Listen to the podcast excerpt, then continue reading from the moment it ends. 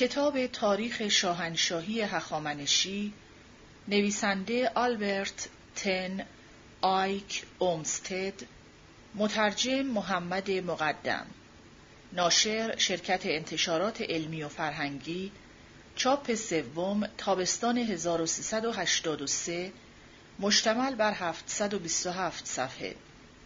ضبط آزاد تهیه شده در مرکز امور توانبخشی نابینایان کشور رودکی تهران به تاریخ مرداد ماه 1386 گوینده پریوش زاهدی تکثیر کننده بهرام حامدیگو با بررسی ولی الله ساکی. فهرست فصلها پیشگفتار مترجم 9 سرآغاز پانزده. یک تاریخ باستان صفحه یک. دو خواستگاه های ایرانی بیست و دو. سه بنیادگذار کوروش چهل و شش. چهار اردوگاه پارسیان هشتاد و یک. پنج زندگانی در میان مردمان زیردست نود و چهار. شش کمبوجی و گشودن مصر صد و هجده.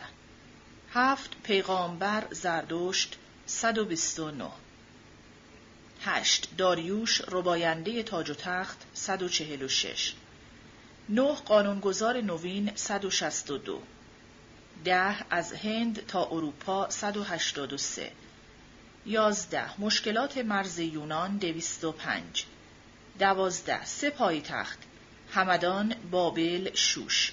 220 سیزده تخت جمشید دویست و سی و سه. چهارده شاه خورده فروش دویست و پنجاه و یک. پانزده راه های بقان دویست و شست و پنج. شانزده واسپوری خشایارشا دویست و هشتاد و پنج. هفته شاه بزرگ و و یازده. هجده شکست در اروپا سیصد و سی و شش. 19. اتحادیه دلوس بر ضد پارس 356 20. نوروز در تخت جمشید 369 21. باجهای سنگین و نتیجه های آن 393 22. پیروزی از راه تدبیر 411 23. قصه ها و داستان های شرقی 432 24. علم بی یزدان شناسی 445 25 جدایی بیانداز و زیر فرمانآور 465 26 گزیدن سپارت 481 27 دیکتاتور بر یونان 504 28 بازپسین شاهنشاهی مصری 541 29 بازیافت کوتاه 570 سی باز گرفتن نیل 590 سی و یک. علم راستین و دروغین 613 سی و دو. دینهای میرنده و زینده 632 سی و سه. نسیمهای تازه از غرب 661 سی و چهار. فیلیپ و آغاز جهاد 670 سی و پنج. اسکندر وارث جهاد 683 سی و شش. بق شاه شرقی 699 سی و هفت تخت جمشید پایان جهاد هفتصد و یازده. نقشه ها و تصاویر. پیشگفتار مترجم. هنگامی که در 1725 پیش از میلاد زردشت در چهل و دو سالگی در رصدخانه کنگدژ در نیمروز در آمدن خورشید را به برج بره رصد کرد و پایه گاه شماری آینده را استوار ساخت و حسابهای گذشته را درست و میزان کرد جهان ایرانی و فرهنگ آن کهنه بود. ایرانیان سراسر جهان آن زمان را زیر پا گذاشته بودند و دریافته بودند که شهرستان نیمروز نصف نهار درست در میان جهان باستان در نیمکره شمالی قرار دارد و آن را برای رصدخانه مبدع حسابها برگزیده بودند.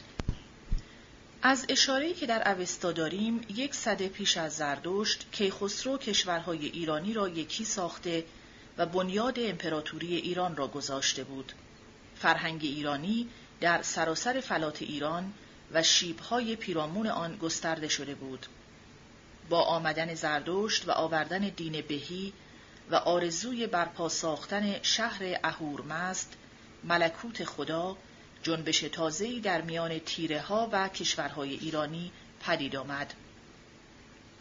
در پایان سده هجدهم و در سده هفدهم پیش از میلاد کاشیها از فلات به سرزمین بابل دو دریا فرود آمدند و هوکسس ها چنان که از نام آنها پیداست خوخشسه شهر بهی برای برپا کردن شهریاری نیکو در سرزمین های دورتر به مصر تاختند و همراه با دین و فرهنگ و دانش و هنر برای نخستین بار اسب و گردونه ایرانی را به مصر بردند. ایرانیان دیگر در آسیای کهین و سوریه پادشاهی های بزرگی برپا ساختند. جهان باستان در واقع یک جهان ایرانی بود. داد و قانون باستانی ایرانی که پژواکی از آن را در وندیداد اوستا و دنباله آن را در قانونهای بابل و در داد داریوش در نوشته های او می‌بینیم با فرقهای کوچک و پرورشهای محلی در سراسر جهان باستان روان بود. شمارگری و ستاره شناسی، پزشکی و دانشهای دیگر پیشرفتهای زیادی کرده بود. زبان ایرانی پرورده شده و به پایگاه بلندی رسیده بود که نمونه عالی آن را در گاهان یا سرودهای زردشت میابیم. زردشت خط الفبایی را ابداع کرده بود که پایه پیشرفت آینده فرهنگ در جهان گشت. چند صده بعد ایرانیان غربی که کشور پادشاهی بزرگی در غرب فلات داشتند و به نام میتنی خوانده می‌شدند با پیوند زناشویی با خاندان پادشاهی مصر جنبش تازهتری در دین و فرهنگ و هنر در سده چهاردهم پیش از میلاد پدید آوردند.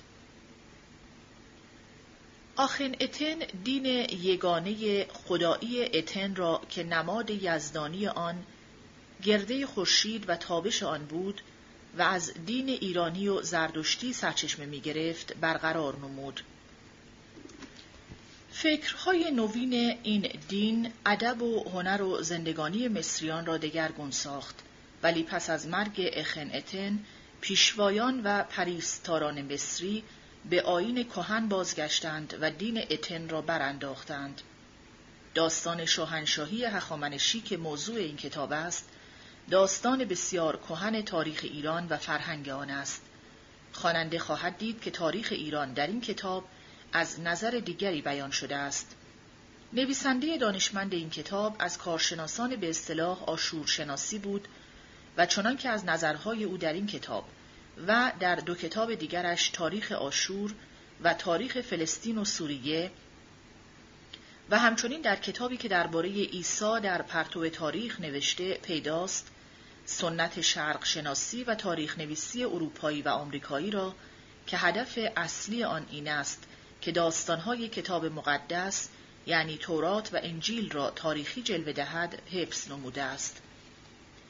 در صده های هفدهم و هجدهم میلادی نوشته های کتاب مقدس زیر نکته سنجی و خردگیری پژوهندگان و فرزانگان در اروپا قرار گرفت و در همین هنگام پاره ای از نویسندگان بزرگ اروپا به نوشته های باستانی و دین و فرهنگ ایران و هند روی آوردند. برای جلوگیری از پیشرفت و گسترش این طرز فکر دستگاه های دینی و سیاسی اروپا و سپس آمریکا کوشش و خرج بسیار نمودند که از راه های تاریخی بنیاد نوینی برای تاریخی جلوه دادن داستانهای دینی خود استوار سازند. های فراوان در های کتاب مقدس پی در پی انجام گرفت. روی ها و ها و آثاری که یافت می‌شد های کتاب مقدس گذاشته شد. آنچه برخلاف میل پیدا می‌شد یا به دست فراموشی سپرده میگشت یا تعبیر دلخواهی از آن می‌شد. گزارش های باستانشناسی و بحث های زبانشناسی و تاریخ هایی که نوشته شده با همه دانش و پژوهشی که برای آنها به کار رفته و زمینه بزرگی که برای پژوهش های آینده به دست داده هدف اصلی همه آنها جز این چیزی نبوده است پس جای شگفت نیست که در این تاریخ شاهنشاهی هخامنشی نویسنده آگاه آن همین روش را به کار بسته و مواد بسیاری را برای نشان دادن درستی داستانهای کتاب مقدس و در درجه دوم نویسندگان یونانی گردآوری و گزارش کرده است. شاید سزاوارتر می بود عنوان آن را تاریخ بابل و یهود در عصر هخامنشی میگذاشت.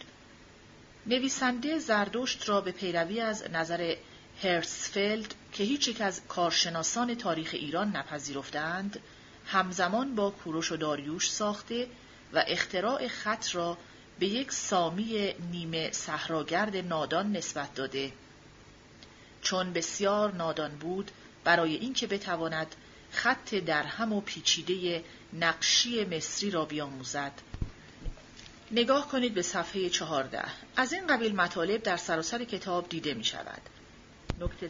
نکته سنجی درباره این کتاب بحث جداگانه می خواهد ولی از سوی دیگر در آن مواد بسیار و آگاهی های بسیار تازه برای آشنا شدن با تاریخ هخامنشی گرد آمده که آگاهی از آنها برای کسی که به اصل انگلیسی آن دسترسی ندارد بسیار سودمند خواهد بود و چنان که در جای دیگر مترجم یاد کرده پیشرفت دانش بدون برخوردهای فکری و بازگشودن نظرهای گوناگون برای سنجش و داوری امکان پذیر نیست. ولی کن درباره شیوه ترجمه این کتاب به کسانی که به اصل انگلیسی آن برگردند می‌بینند که شیوه نگارش آن دشوار و پیچیده با جمله های بلند و واجه غیرعادی و روی هم رفته خشک است. در ترجمه فارسی آن خواه ناخواه مزه اصل آن چشیده می شود و کوششی برای عبارت پردازی و ساده کردن جمله ها به کار نرفته است. درباره واجه های فنی گاهی واجه های معمول فارسی به معانی معینی به کار رفته و گاهی واجه های تازه ساخته شده است. این گونه واجه ها در فهرستی در آخر این کتاب با برابر انگلیسی آنها داده شده است. خواننده هر جا به این گونه واژه ها برخورد می تواند آنها را در فهرست الفبایی به آسانی پیدا کند. درباره ترجمه نوشته های اوستایی یا فارسی باستان کتیبه های هخامنشی که اینجا آمده ذکر این نکته لازم است که نویسنده کتاب آشنایی دست اول با این زبان ها نداشته و ترجمه های دیگران را نقل کرده است. مترجم در عین حال که حس می کرده باید در نقل ترجمه های انگلیسی به فارسی امانت به کار برد و گزارش نویسنده کتاب را درست و بدون هیچ دگرگونی به خواننده آن در فارسی بدهد نیز این نکته را در نظر داشته که صرف برگردانیدن آنها از انگلیسی به فارسی بدون در نظر گرفتن واجه هایی که در اصل آنها به کار رفته و هنوز هم در فارسی به کار می رود درست نخواهد بود.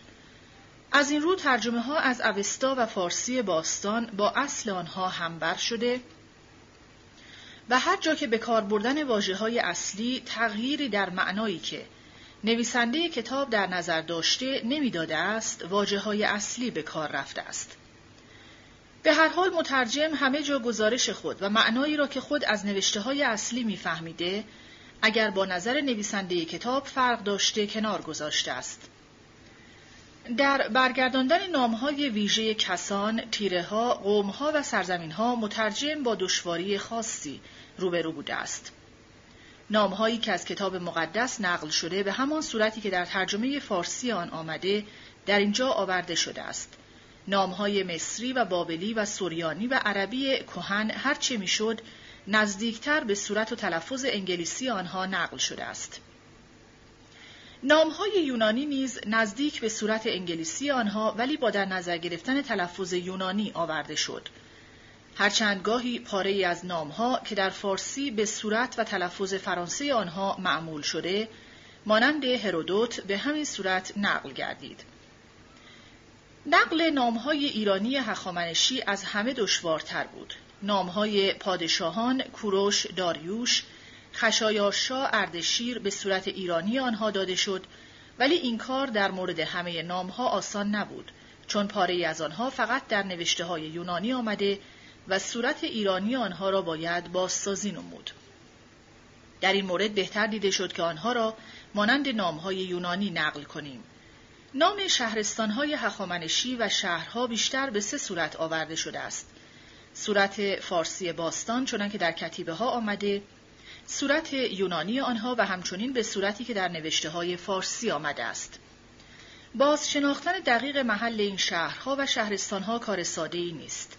اینجا چه در متن و چه در نقشه ها از نظر و تعبیر نویسنده کتاب پیروی شده است ولی در مورد برخی از آنها شک هست. در نقل نامهای ویژه روی هم رفته کوشش شده است که این کار یک نواخت انجام بگیرد. در مورد دو واژه ایرانی و پارسی یادآور می شود که نویسنده کتاب هم واژه ایرانیان و هم پرشیان را به کار برده و در ترجمه از او پیروی شده است. هخامنشیان خود را پارسی ایرانی می‌خواندند. پس به کار بردن پارسی برای هخامنشیان در برابر مثلا پارتی یا مادی جایز است ولی به صورتی که در عنوان کتاب آمده تاریخ شاهنشاهی پارسی اصر هخامنشی درست نیست. از این رو عنوان کتاب در ترجمه فقط تاریخ شاهنشاهی هخامنشی گذاشته شد. ترجمه این کتاب به علت گرفتاری های گوناگون بسیار به طول انجامید. کوشش شده و امید است که ترجمه روی هم رفته یک دست باشد.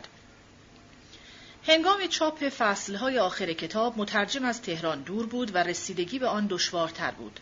با این وصف دقتی که ناشر نموده و شکیبایی که مترجم نشان داده است موجب سپاسگزاری است. محمد مقدم دانشگاه دولتی یوتا لوگان یوتا اردیبهشت 1340 صفحه پانزده سرآغاز از زمانی که جورج راولینسون استاد تاریخ باستان در دانشگاه آکسفورد نخستین ویرایش کتاب پنج پادشاهی بزرگ جهان شرقی باستان خود را نشر داد، هشتاد سال گذشته است. در این هشتاد سال تاریخ باستان به کلی به صورت دیگری درآمده است. یک تاریخ نویس بزرگ زمان ما آشکارا گفته است که مهمترین و برجسته ترین چیز در تاریخ نویسی چهل سال گذشته سربرآوردن شرق نزدیک باستان در پرتو کامل تاریخ است. کتاب های دیگر راولینسون درباره پادشاهی های باستان دیری که کهنه شده و به درد نمی‌خورد. شگفت است که پادشاهی پنجم او هنوز یگان تاریخ تمام نمای شاهنشاهی هخامنشی برای ماست. زیرا آنچه بعدا نوشته شده خلاصه است و جای آن را نگرفته است.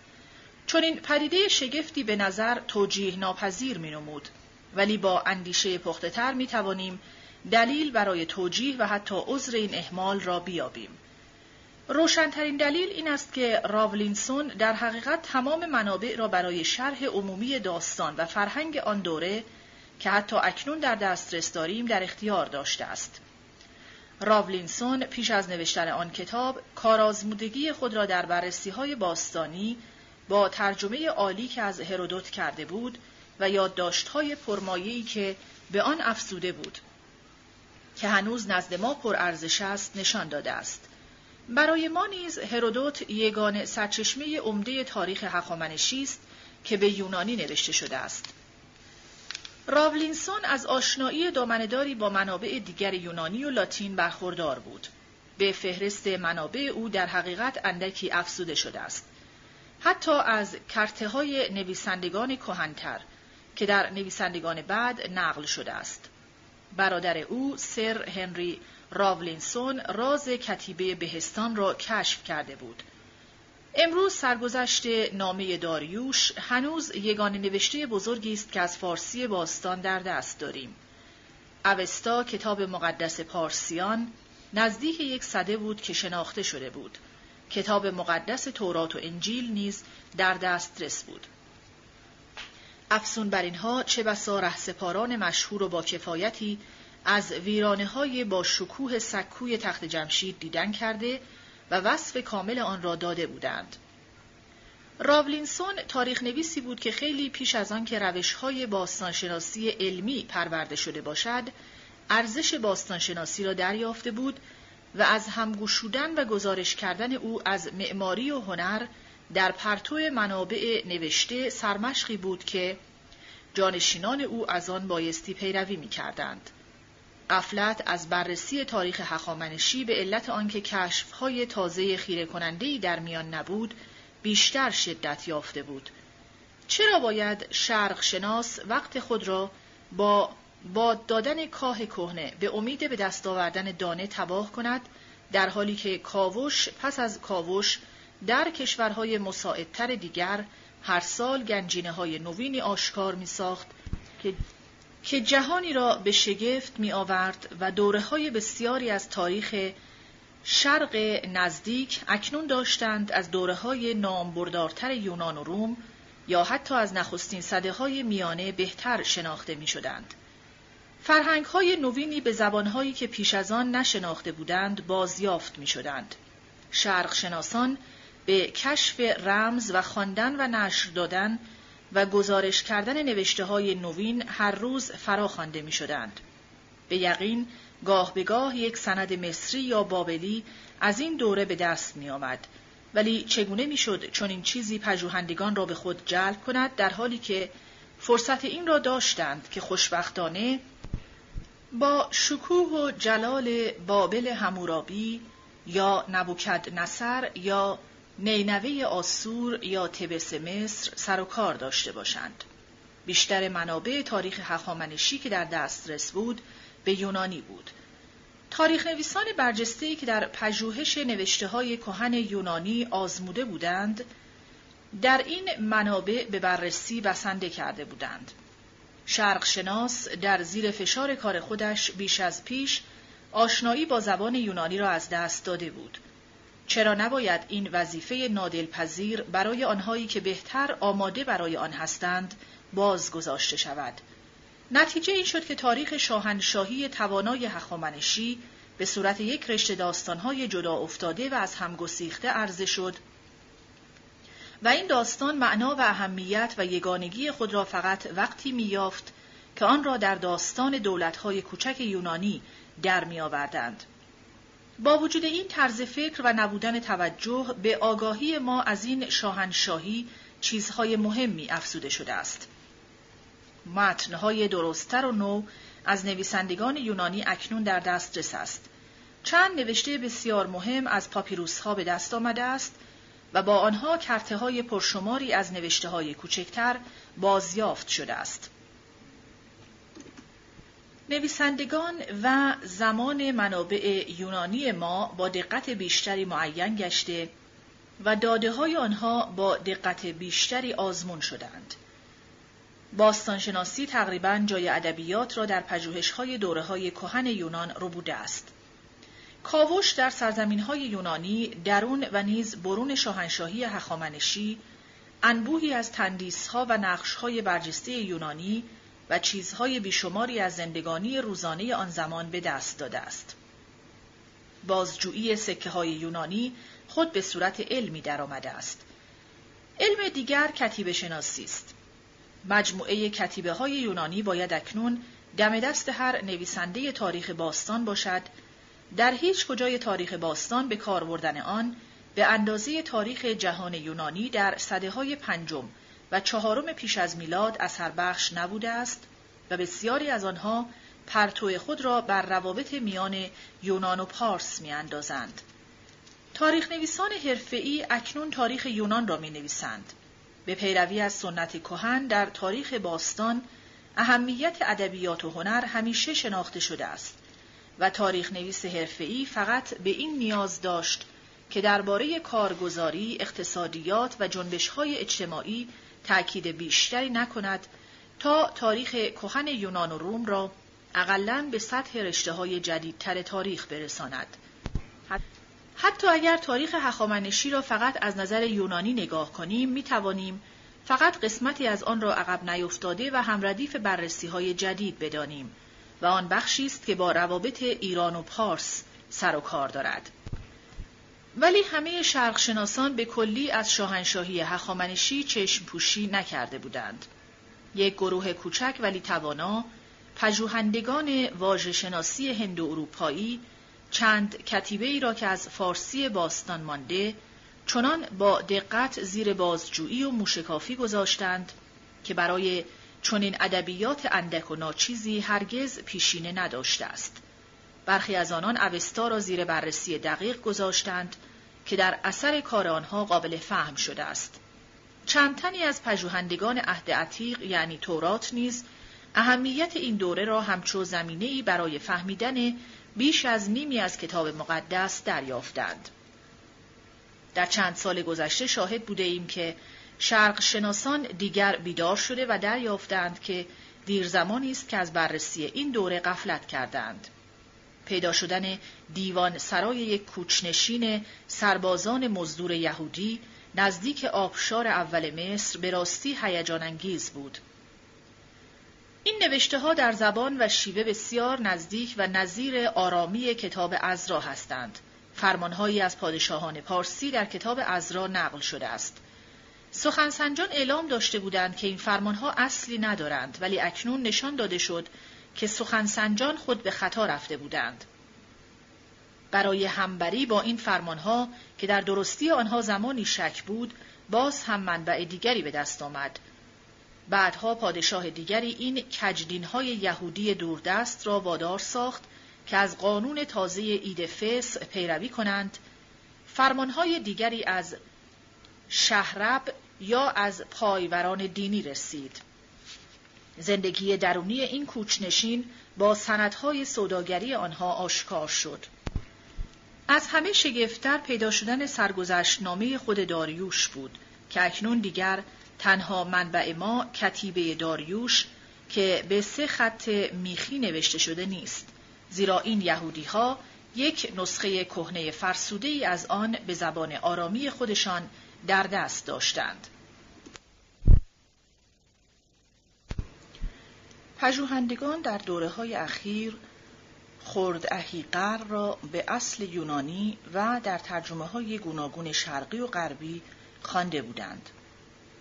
چند تنی اشاره کرده بودند که اصل حقیقی آن بایستی به آرامی بوده باشد. اکنون آن اصل آرامی در دیوان سرای به دست آمد. پژوهندگان عهد عتیق تورات به زودی دریافتند که عصر تازه‌ای برای بررسی های آرامی آغاز شده است. پاپیروس های همزمان و کتیبه ها پیوسته کشف می شد و این عقیده رواج گرفت که بخش های بزرگی از نوشته های دینی یهودی بیرون از عهد عتیق نیز اصل آرامی داشتند. آنگاه این نظر داده شد که خود انجیل ها نیز اصل آرامی داشتند. سخنسنجان حرفه‌ای عهد جدید گوش خود را در برابر این حرفها بستند ولی نتیجه این چالشگری فقط بازیافت نوشته های کهنتر آرامی بود از جمله ترگم های آرامی بخش های عبری عهد عتیق که جاپای صورت های اصلی آنها را می‌شد تا دوره های اخیر هخامنشی یافت. آنگاه شرقشناسان یقین کردند که زبان معمول دبیرخانه هخامنشی آرامی بوده است. آسورشناسان تا زمانی که از آنها خواسته می‌شد فقط به کار ترجمه های کتیبه های فارسی باستان به اکدی بپردازند علاقه ای به آن نشان نمی‌دادند. ولی چون هزاران لوح میخی از دوره های بعد به دست آمد بایستی کاری برای نشر دادن و گزارش کردن آنها انجام می گرفت. یک بار که تشنگی برای پاپیروس های یونانی برانگیخته شد مصر شناسان ناگزیر بودند که پاپیروس های همزمان را به خط مردمانی و کتیبه های همزمان را به خط نقشی بررسی کنند. دیگر نمی‌شد تاریخ مصر را با آخرین خاندان شاهنشاهی پایان داد و صده های بعد را تا زمان سایته همچو پیوست ناخوشایندی به آن افسود. آنگاه دریافتند که دوره سایته آغاز عصر تازه‌ای بوده که در آن یونانی ها و مصری ها با یکدیگر آشنایی نزدیک پیدا کردند. این آشنایی در سراسر دوره هخامنشی پخته شد تا اسکندر آمد و شهریگری هلینیستی را به آن سرزمین درآورد. زمانی که مدیر بنداد شرقی دانشگاه شیکاگو شادروان جیمز هنری دسته را برای روشن کردن پاره مطالب مقدماتی برای نشر دادن های معروف سکوی تخت جمشید فرستاد یک عصر نوینی در بازیافت شرق نزدیک باستان گشوده شد. این کارهای کوچک مقدماتی به زودی به صورت کاوشهای منظم زیر نظر استاد ارنست هرتسفلد درآمد و آنگاه با کامیابی زیر نظر دکتر اریک ف اشمیت و انجام رسید. نتیجه های آن بیش از اندازه‌ای که امید می‌رفت خیره کننده بود. زمانی که یکصد یارد از نقش های برجسته با شکوه که بیشتر آن مانند روزی که از زیر دست پیکرتراشان بیرون آمده بود خراشی هم نخورده بود پس از نهفته ماندن در 22 صده از زیر خاک بیرون آورده شد جهانی در شگفتی فرو رفت و مات شد صفحه 20 زمانی که یکصد یارد از نقشهای برجسته با شکوه که بیشتر آن مانند روزی که از زیر دست پیکرتراشان بیرون آمده بود خراشی هم نخورده بود پس از نهفته ماندن در 22 صده از زیر خاک بیرون آورده شد جهانی در شگفتی فرو رفت و مات شد. نقش های برجسته دیگری تقریبا به همین زیبایی به زودی بیرون آمد. ساختمان هایی که از وجود آنها پیش از آن حدس هم زده نمی‌شد از زیر خاک بیرون آمد. از جمله سربازخانه نگهبانان کاخ و گنجینه داریوش و خشایارشا اندرون این پادشاهان سر از زیر خاک برآورد و برای خانه کاوش کنندگان و چیزهایی که یافت می‌شد بازسازی شد. دیدار کنندگان از تخت جمشید می توانند در اتاقهایی که زمانی شهر بانوها و بانوان پیشکار آنها زیر نگهبانی خاج سرایان در آنها نشیمن داشتند اکنون بخوابند. اثر آتش سوزی که به فرمان مستانه اسکندر در گرفته بود و آسیب آن هنوز بر ویرانه ها هویدا بود و تیرهای سوزان که بر زمین افتاده بودند نشان خود را باز گذاشته بودند. سربازهای اسکندر گنجهای فلزهای گرانبها را به تاراج برده و چیزهای هنری را که نمی توانستند با خود ببرند بر زمین زده و خرد کرده بودند.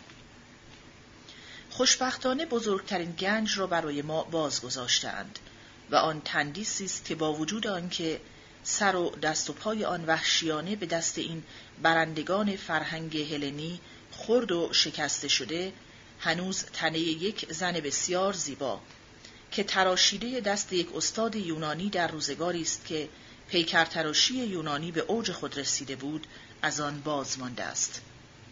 همچنین هزاران لوح باز مانده است که پیدا کردن رمز و خواندن کامل آنها سالهای بسیار کار دارد. نوشته ها معمولا به ایلامی است هر چند پاره ای از آنها به آرامی است. چند نوشته به زبان فریجی و یکی به یونانی نیز در میان آنها هست. همه این نوشته ها با کارهای ساختمانی داریوش و خشایارشا هنگامی که همین ساختمان ها را برپا می کردند سر و کار دارند. در آنها می توانیم نام کارگران و کشورهایی که از آنجاها می آمدند کاری را که انجام می‌دادند و مزدی را که به آنها پرداخت می‌شد بیابیم در آنها نیز از یک دختر تازه داریوش آگاهی مییابیم که نام مادری را دارد که پیش از آن با آن آشنا بوده ایم و همچنین از پیشکشی که به او داده شده است. در گنجینه شاهانه دیوان سرای خشایارشا یافت شده که با جریان عادی کارگزاری سر و کار دارد. اثر مهرهای داریوش خشایارشا و پایوران بلند پایی آنها پرده را از روی یک دبستان هنری نوین که کسی خواب آن را هم ندیده بود برداشته است. به گواهی که دیری است از نقشهای برجسته به دست آورده ایم اکنون می توانیم آگاهی های تازه بسیار درباره زندگانی شاه و آزادگان بیافزاییم. از چیزهای کم اهمیتتری که در کاوشها یافت شده و از لوحها برای نخستین بار آشنایی اندکی با زندگی مردم عادی پیدا می کنیم. در آرامش ساختمان بنداد شرقی در شیکاگو کارها همگام با کاوش های تخت جمشید پیش رفته است. نوشته های تازه یافت شده همچنان که پیدا می شوند در یک واژه نامه فهرست شده زبان فارسی باستان مرتب گنجانده می شوند. یک واژه نامه ایلامی همانند آن کار خواندن هزاران لوح ایلامی را با سرعت بیشتری امکان پذیر ساخته است. به همین گونه خواندن آرامی که با جوهر روی لوح و سنگ نوشته شده با واژه‌نامه دیگری به آن زبان آسانتر شده است. واژه‌نامه چهارم برای فینیقی است که بسیاری از کتیبه ها در این دوره به این زبان نوشته شده است. واژه‌نامه بزرگ آسوری که اکنون تقریبا کامل شده است یک بخش جداگانه‌ای دارد که در آن بیش از ده هزار سند کارگزاری و سوداگری از دوره های کلدی، هخامنشی و سلوکی به ترتیب سالمر سال به سال پشت سر هم مرتب شدند. پژوهندگان جوان دیگر روی متنهای مصری به خطهای مردمانی، هیربدی و نقشی که از صده های بعد است کار می کنند. پژوهندگان عهد عتیق بیش از پیش به نیمه دوم آن علاقمند می شوند. مجموعه باستانشناسی عکس برداری شده ما که پیرامون 300 هزار کارت دارد اکنون تقریبا کامل شده است. در آن تمام مواد فرهنگی پخش شده از کشورهای گوناگون که شاهنشاهی هخامنشی را تشکیل می‌داده با آنچه که از صده های پیش از آن برای دریافتن درست دوره هخامنشی به آن نیاز هست گنجانیده شده است. بخش قابل ملاحظه از آگاهی های تاریخی پرارزش که از این بازجویی های گوناگون به دست آمده همکنون چاپ شده و در صفحه های آینده نقل خواهد شد. حتی نتیجه های شگفتآورتری را می‌توان در سالهای آینده انتظار داشت. در این رستاخیز تاریخ شرق نزدیک در صده های دیرتر آشکار است که یک استاد تاریخ شرق باید نقش خود را بازی کند. خوشبختانه نویسنده همیشه زیر افسون این عصر حیاتی که در آن پارسی ها و یونانی ها در تماس آمدند و در یکدیگر ژرف نفوذ کرده بودند است.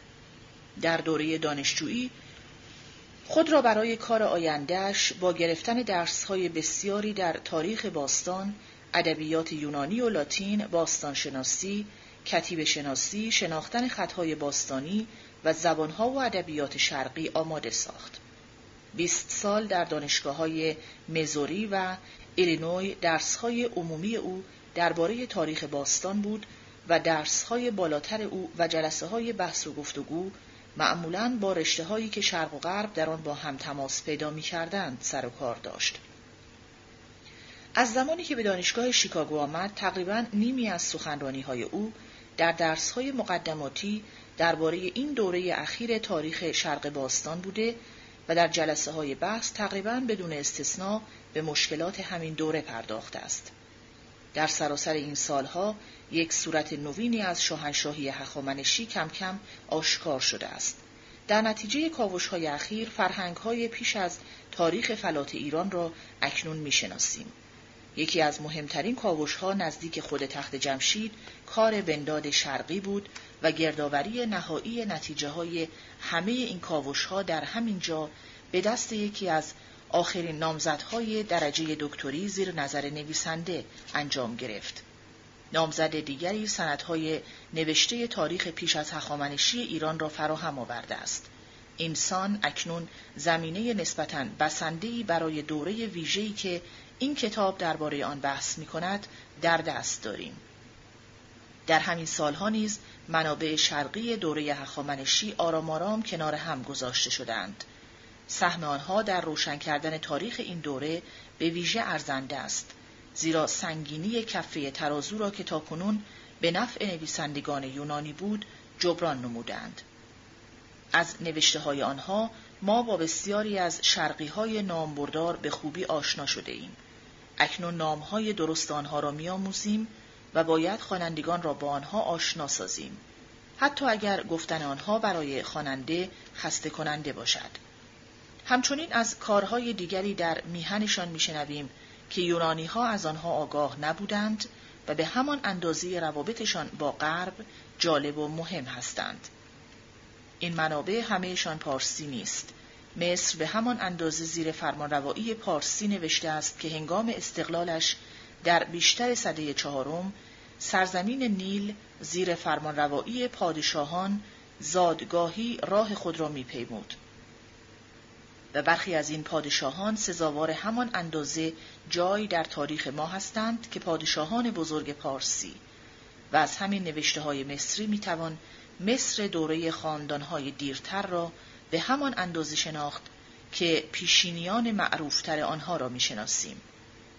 تیره های نسبتا کوچک یهودی چون نوشته هایشان در عهد عتیق خودمان حفظ شده است همیشه به ویژه مورد علاقه ما هستند سیل بزرگی از پرتو که تاریخ هخامنشی روی این نوشته های مقدس افکنده است در کتاب دیگری بیان شده است در اینجا بسنده است که اشاره کنیم که عهد عتیق هم به همان اندازه تاریخ پارس را روشن می کند. فنیقی ها نیز با کتیبه هایشان آگاهی بسیار می افزایند. آسیای کهین نیز نوشته های بومی خود را دارد و به وسیله کتیبه های لیدی، لیکی و آرامی درباره پیکرهای نوین، مردمان نوین و رسمهای نوین میآموزیم.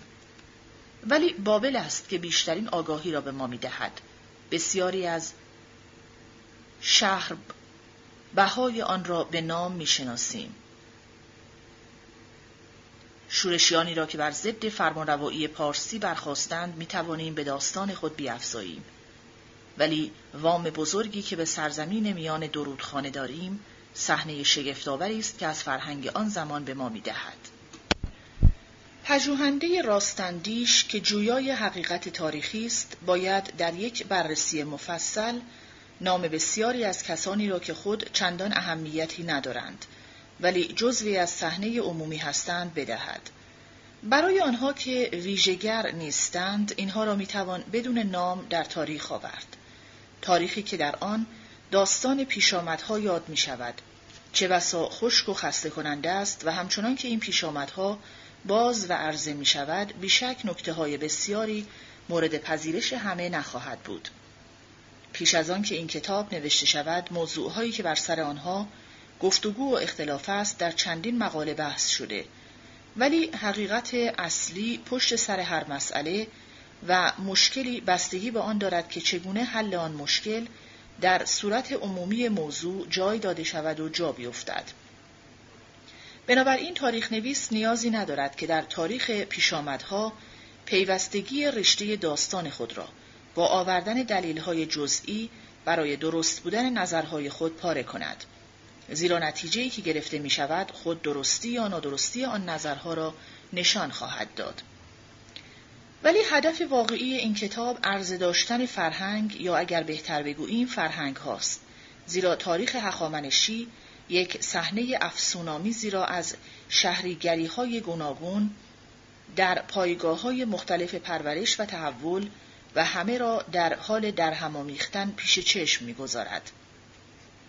در سراسر تاریخ جهان از چنین آمیزشی صحنه روشن کننده تر و آموزنده تر یافت نمی شود. از این گونه در همامیزی در روزگار هلینیستی چیزهایی می‌دانستیم و نیز به طور تاریک و مبهم دریافته بودیم که این آمیزش سالها پیش از آن روزگار در جریان بوده است. این حقیقت که این رشته دگرگونی ها با گام های تندی یک صده و بیشتر پیش از اسکندر در حال پیشرفت بوده یک کشف تازه تری است. ما دریافته بودیم که میان پارسی ها و یونانی ها آمیزشی بوده است. بازیافت منابع شرقی نشان داده است که این جریان تا چه اندازه عمومیت داشته است. این منابع آنچه را که هرودوت درباره کارگزاری پارسی می‌گوید استوار می‌سازد ولی اکنون می توانیم این سازمان را با دادن جزئیات و نمونه های بسیاری وصف کنیم. اکنون می‌دانیم که چه باجهای سنگینی بسته شده بود و چگونه این باجهای سنگین فرو افتادن شاهنشاهی را تند تر ساخت. ما داستانهایی داریم خنده آور و غمانگیز که رشوهخواری پایوران و کوشش زبردستان آنها را برای جلوگیری از این رشوهخواری نشان می‌دهد ما می توانیم زندگانی ستمدیدگان، ستمگران آنها و اوباش سرگرم کننده را در این منابع دنبال کنیم. ما می‌دانیم که مردم عادی چگونه در شهرستانهای گوناگون شاهنشاهی زندگی می کردند. می توانیم بگوییم که چه می خوردند و برای خوراک چه می پرداختند. آشامیدنی، پوشاک، دارو، اجاره وها و خانه آنها چگونه بود. در سراسر این دوره می بینیم که به هزینه زندگانی او بدون بالا رفتن کافی درآمدش افزوده می‌شد و بدبختی روزافزون او را حس می کنیم تا آنکه با آمدن مرگ از آن رهایی می‌یابد. با او در زناشوییش شادی می کنیم از طلاقش افسوس می خوریم یا بر سر جنازهش حاضر می شویم. ما شاهد پیمان بستن او هستیم و در دادرسیش زیر قانونهای نوین شاهنشاهی گواهی می دهیم. برای هر جنبه زندگانی روزانهش سندی که به آن گواه است در دست داریم.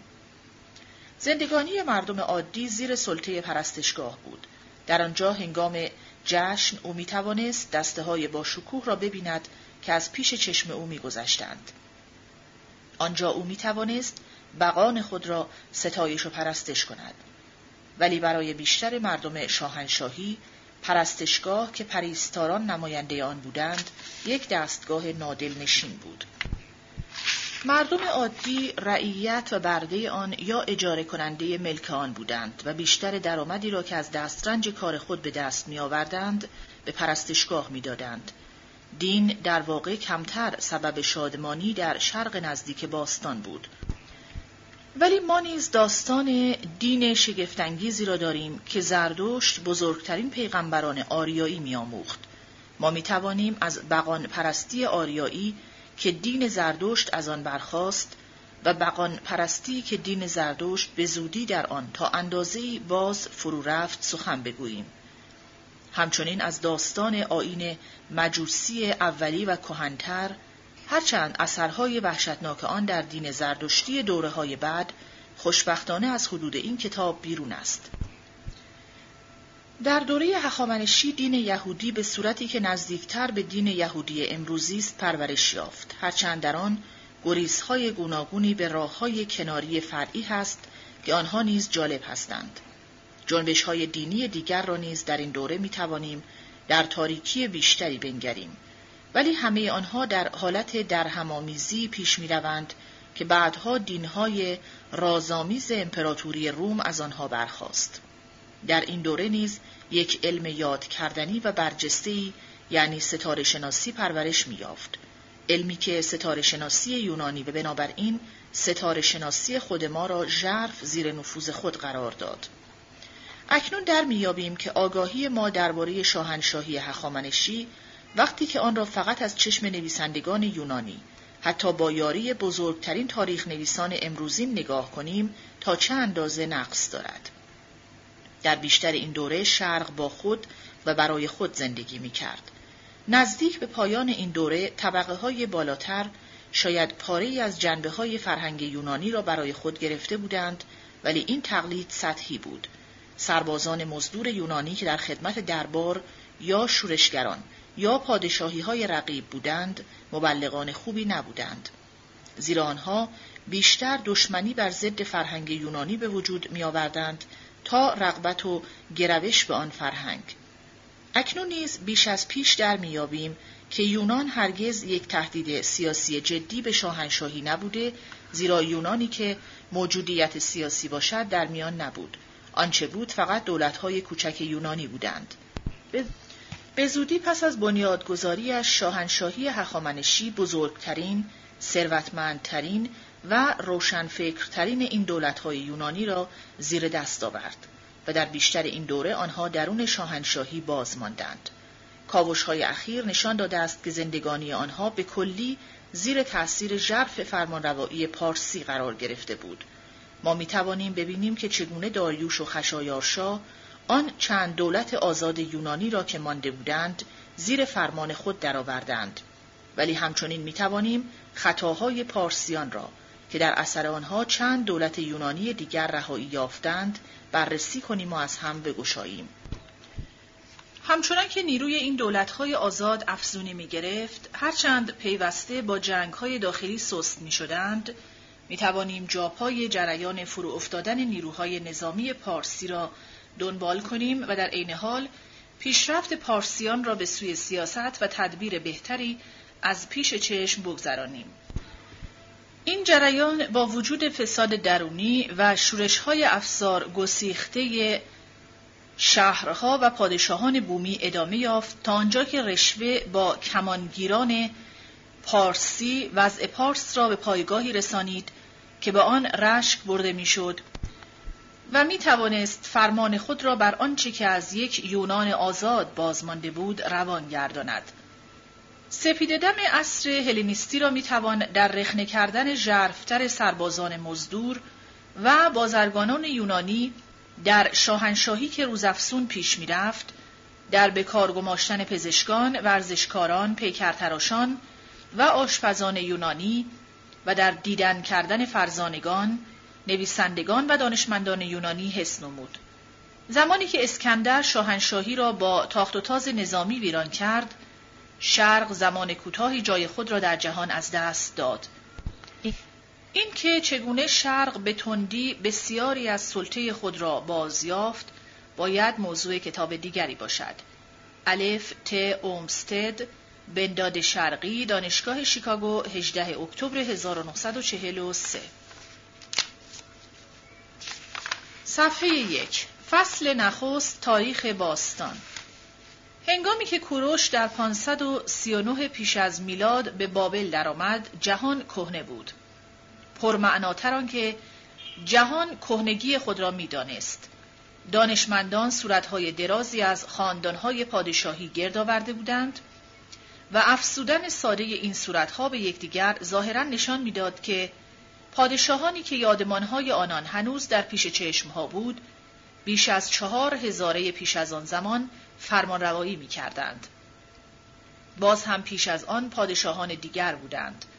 فرزندان بقان که خود نیز نیمچه بق شده بودند که پادشاهی هر یک از آنها چند نسل مردمان کوتاه زندگی آن زمان را فرا می گرفت حتی پیش از آنها چنانکه مصریان باور می داشتند خود بقها زمانهای بیکرانی فرمانروایی داشتند پیش از طوفان جهانی بابلی ها از ده پادشاه یاد می کردند که کوچکترین آنها 18600 سال و بزرگترین آنها 43200 سال فرمانروایی کرده بودند.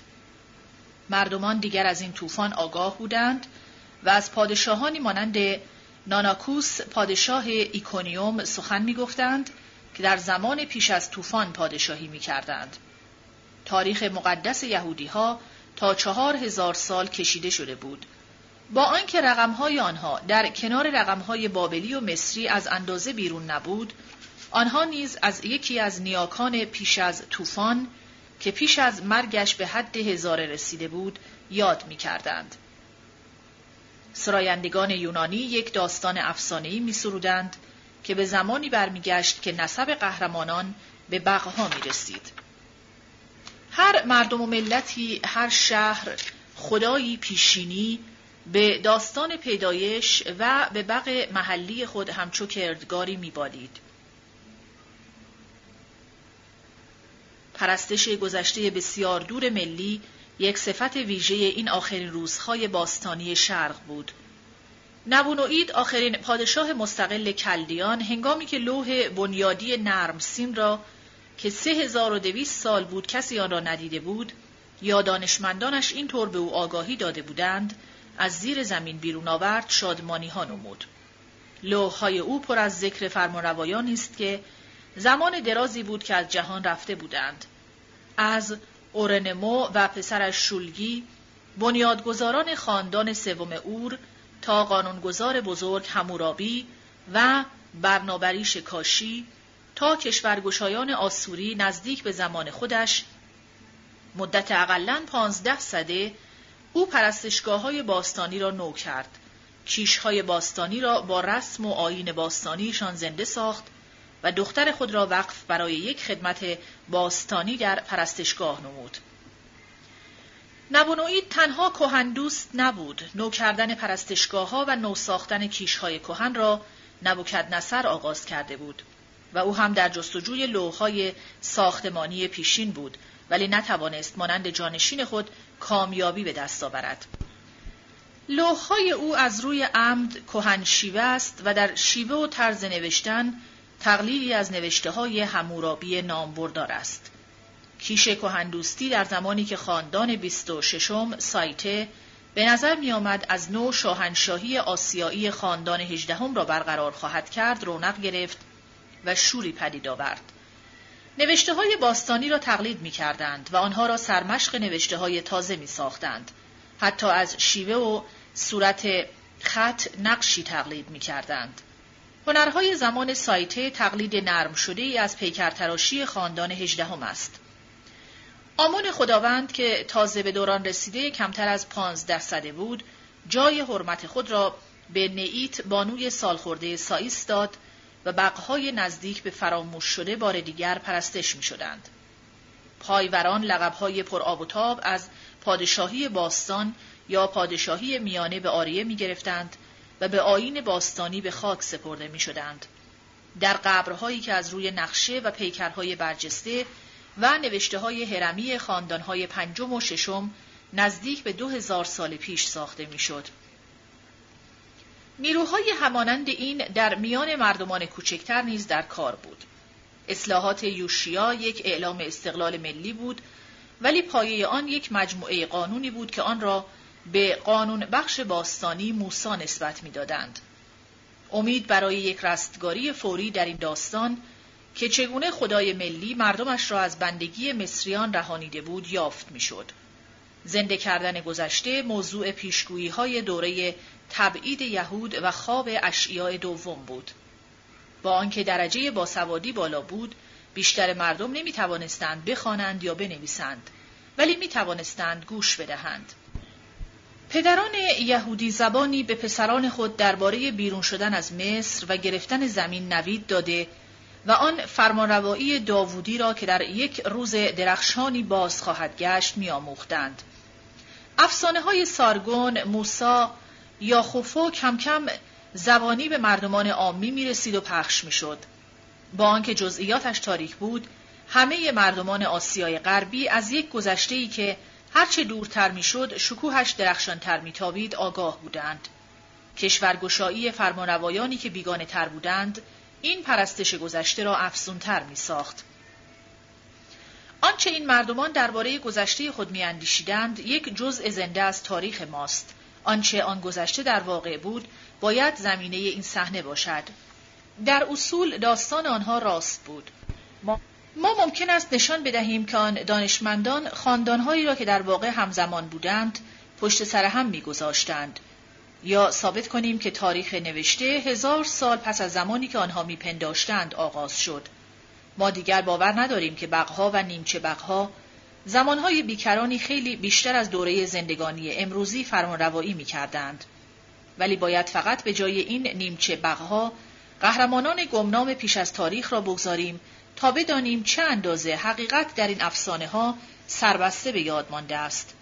به جای پادشاهی بقان پیش از تاریخ را می‌گذاریم و در میابیم چگونه این مردمان 25 صده پیش همان بیمعاذر را که ما امروز حس می کنیم وقتی سالهای درازی را که مردمان روی این زمین بودند به یاد میآوریم آنها نیز حس می کردند.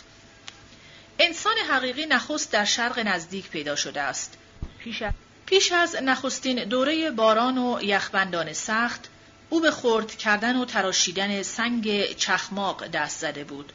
با این ابزارهای چخماقی می توانیم جابهای پیشرفت او را از میان دومین، سومین و آخرین دگرگونی های آب و هوا که هر کدام از آنها به شمار سالهای ما بیرون از اندازه دراز بود دنبال کنیم. در پایان او هنوز در سطح فرهنگ دوره کهنسنگ بود. در این سالهای دراز او نه تنها در فن ساختن ابزارهای سنگی و استخوانی پیشرفت کرده بود بلکه خانواده را پدید آورده بود که از راه شکار نگاهداری می کرد. با کندن قار خانه ساخته بود. نیروهای خطرناک را با جادو رام می کرد و خشنود می ساخت یا از خود دور می راند و به زندگانی آن ور قبر امیدوار شده بود. نزدیک به پایان دوره سنگ کهن مردمانی از نوع خود ما در شرق نزدیک زندگی می کردند. گاو و گوسفند و بز و خوک خانگی شده بود. جو و گندم و کتان کشت می‌شد. از آن پس مردمان شرق نزدیک به دو دسته جدا شدند. برخی صحراگرد و برخی روستایی ماندگار. در حالی که صحراگردان اصولا به همان صورت بازماندند، شهرنشینی و فرهنگ در روستاها رشد می کرد. برای نگاهبانی برومندان از دست آنها که کمتر خوشبخت بودند یا از دست صحراگردان دیوار می ساختند. و پادشاهی برمیگزیدند که مردان روستا را در جنگ رهبری کند. هرچه زندگانی پیچیده تر می شد، به ویژهگری در کارها افسوده می‌شد. برای اینکه خاک فراورده های خود را بهتر بدهد نیروهای باروری پرستش می‌شد و این نیروها به صورت بقها و بقبانوهای حقیقی در آمدند که بزرگترین آنها زمین مادر بود که به صورتهای گوناگون جلوگر می‌شد. به نژاد کهن پستر اروپفریقایی نژادهای دیگری افسوده شد. گرداگرد دریای بزرگ درونی نژاد فرمانروا مدیترانه‌ای بود. دراز سر، لاغر، بلندی میانه، با رنگ پوست زیتونی روشن. نژادهای فرعی نیز پرورش یافتند. مصری در دره نیل، سامی در بیابان عربستان شمالی. جنوب مصر نژاد سیاه پوست فش بود. در غرب لیبیان بودند که برخی آنها را کهنترین نژاد شمالی می‌دانند و در زمینهای بلند شمالی نژاد ارمنی فش بود. بلند و فربه با رنگ پوست زردگون خفه و سرهای بسیار گرد. قفقازی که امروز تنها در گوشه کنارهای قفقاز به آن سخن می‌گویند شاید زبان اصلی شرق نزدیک بود. تا نخستین هزاره پیش از مسیح در ایران غربی به ایلامی سخن می‌گفتند. در ارمنستان زبان خلدی در بین النهرین شمالی و غربی خوری یامتانی و در آسیای کهین خطی، کاری، پامفیلی، لیکی و لیدی پیدا شد. زبان صفحه پنج. تا نخستین هزاره پیش از مسیح در ایران غربی به ایلامی سخن می گفتند. در ارمنستان زبان خلدی، در بین النهرین شمالی و غربی خوری یامتانی و در آسیای کهین خطی، کاری، پامفیلی، لیکی و لیدی پیدا شد. زبان سامی اصلی محدود به عربستان شمالی بود. پیرامون شش هزار سال پیش نخستین بار که صحراگردان به شمار بسیار بیرون ریختند یک زبان نزدیک به سامی به مصر برده شد. کنعانیان و فینیقیان به مانشگاه تاریخی خود درآمدند و گویندگان اکدی به بابل رفتند. سومریان نیز به بابل فرود آمدند که با به کار بردن اسب و گردونه با صفتها و ویژگیهای جسمانی و زبان به همچسب تورانی آنها خواستگاه آنان را باید در آسیای مرکزی جست. مردم آموخته بودند که مس ناب را جکشکاری کنند. سپس دریافتند که سنگ مس را می‌توان گداخت و مس به دست آورد. به زودی زر و سیم و سرب از همین راه به دست آوردند. با ابزارهای فلزی، کشاورزی بارآورتر و صنعت فراورنده تر شد و پایه پیشرفت فنی استوار گشت. گل را برای ساختن سفال که پیش از آن زمخت و ناپرداخته بود پاکیزه کردند و با یک چرخ بسیار ساده توانستند ریختهای منظمتری بیرون بیاورند و با نقش و رنگ به آن زیب و زیور بیشتری بدهند. مردان درمانگر به افسون و ورد خود دانشی از گیاههای خودرو افزودند. یک شهریگری و فرهنگ پیچیدهتر و آمیختهتری روستاها را به صورت شهر و سپس شهرها را به شهر خدایی ها گسترش داد و در اثر جنگ های پی در پی اینها کم کم در واحدهای بزرگتری به هم پیوستند. چون وضع در هم و پیچیده تر زندگانی فرمان روایی کارآمدتر می‌خواست نیروی پادشاهی افزونی می گرفت. نزدیک به پایان هزاره چهارم خط در بابل و مصر اختراع شد. هر کدام با یک خط نقشی ساده که در آن هر نشانی معنای یک واژه می‌داد آغاز کرد. هر یک به زودی گام بعدی را برداشت و یک نشان را برای هر واژه‌ای که همان صدا را داشت به کار برد و یک خط هجایی که تماما بر اصل واج شناسی بود درآورد. بابلی ها واکه ها را نشان می‌دادند، مصری ها نشان نمی‌دادند، ولی برای جبران آن یک الفبای همخانی درست کردند که نشانهای هجایی و واژه‌نگاری را تکمیل می کرد. مصر خط نقشی را برای نوشته های یادمانی نگاه داشت و در همان حال یک خط قراردادی هیربدی از بکار بردن قلم و کاغذ بیرون آمد. در بابل به تندی از یک صورت خطنگاری به خط میخی رسیدند که با قلم به خوبی روی لوحهای گلی نقش می‌شد. خط نقل کردن داستان و تاریخ را ممکن ساخت. وقتی که پادشاهان مصر یا بابل با مردمان دیگر در جنگ بودند پیشامدها نوشته می‌شد.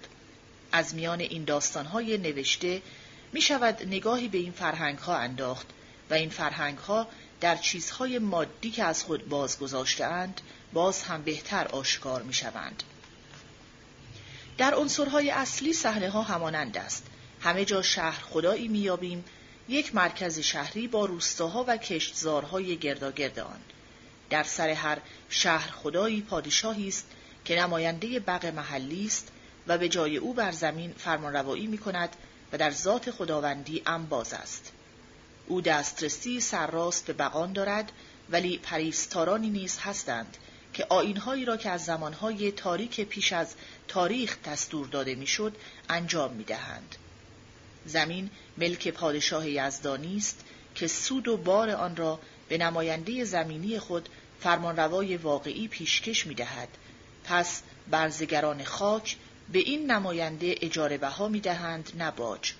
نخستین وظیفه یک پادشاه نگاهبانی پرستندگان بغ است. کامیابی در جنگ پیروزی بغ محلی است بر رقیب یزدانی خود.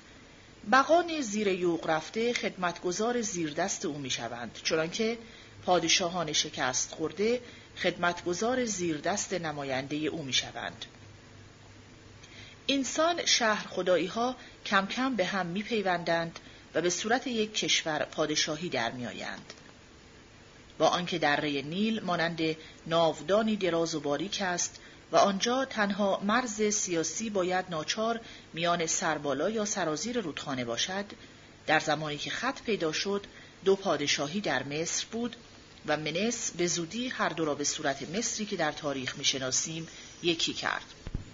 در بابل تمام جریان یکی شدن را که در خور دستگاه مفصل کنال کشی بود می‌توان در سنتهای نوشته دنبال کرد. بابل شمالی در دست سامی های بی سواد بود. جنوب میهن سومریان بود که در فرهنگ مادی پیشرفت کرده بودند. ولی بیم از روانهای بیشمار پرآزار بر زندگی آنها سایه افکنده بود و دور کردن آنها و جلوی تاخت آنها را گرفتن تنها با یک ادبیات دامندار جادویی ممکن بود. به سوی شرق فلات ایران بود که در آنجا سفال نقشدار پرداختگی را در هنر آهیخته نشان می‌داد که همیشه بر این سرزمین ها فرمانروایی داشته است. نزدیک به پایان این دوره ایلام نشانهای سومری را برای زبان خود و با آن بسیاری عنصرهای دیگر فرهنگی را به آریه گرفت. بین النهرین اصلی در حوزه نفوذ بابل بود، همچنان که سوریه شمالی نیز بود. گویی که سوریه شمالی ویژگی هایی را که از آسیای کهین سرچشمه می گرفت نشان می‌داد. کنعانی ها و فنیقی ها در تماس نزدیکتری با مصر بودند. همچنین سرزمین های یونانی آینده که در همان زمان هم یک قسمت اصلی شرق نزدیک بودند. با آغاز هزاره سوم صحنه روشنتر می شود. قبرهای مصری و سومری مانند یکدیگر پدید آمدن شگفتآور یک هنر زنده تازه‌ای را و همچنین به کار بردن شگفتآور فلزهای گرانبها را نشان می‌دهند ولی همه چیز برای پادشاه مرده و دربار اوست و این درباریان را به آین میکشتند که همراه خداوندگارشان به آن جهان بروند. کیش پادشاه مرده در حرم مصری به اوج خود رسید به طوری که رمق سرزمین را میکشیدند تا یک مرد جاویدان زنده بماند. برای رسیدن به این هدف کشور بیش از اندازه در چنگ دولت بود ولی حتی با این دست بستگی سندهای بازمانده نشان می‌دهد که سوداگری رونق داشت.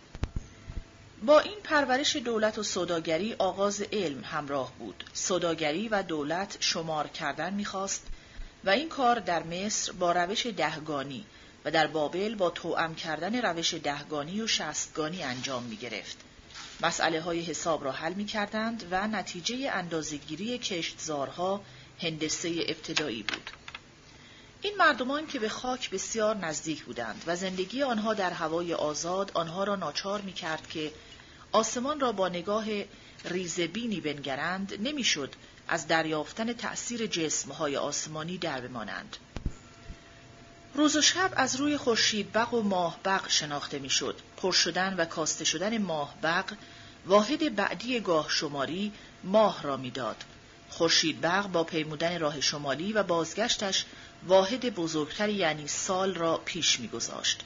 به زودی دانستند که گاه شماری خورشید بغ و ماه بغ با یکدیگر وفق نمی‌دهد چون خورشید در دوازده گردش ماه بغ به جای اصلی خود بر نمیگشت. سازگار کردن سال مونگی با سال خورشیدی در مصر و بابل به کلی با هم فرق داشت. مصری ها زود آموخته بودند که سال خورشیدی نزدیک به 365 روز است پس آنها به دوازده ماه سی روزی پنج روز می و سالی درست می کردند که دوری آن از سال حقیقی خورشیدی تا چند نسل پدیدار نمی‌شد. بابلی ها سال دوازده ماهی را نگاه داشتند و هنگامی که می‌دیدند فصلها از ترتیب خود بیرون شدند یک ماه نو در میان میافزودند. نیازمندی های دیگر که به همان اندازه برای مردمان شرقی سودمند بود نیز وجود داشت که باید برآورده شود. هر کاری ممکن بود بدیوم باشد. از کنشوری ریزترین حشره، از گردش ستارگان، از بچه انداختن زنان و جانوران یا از جگر گوسفندان قربانی ماده هایی گردآوری می‌شد.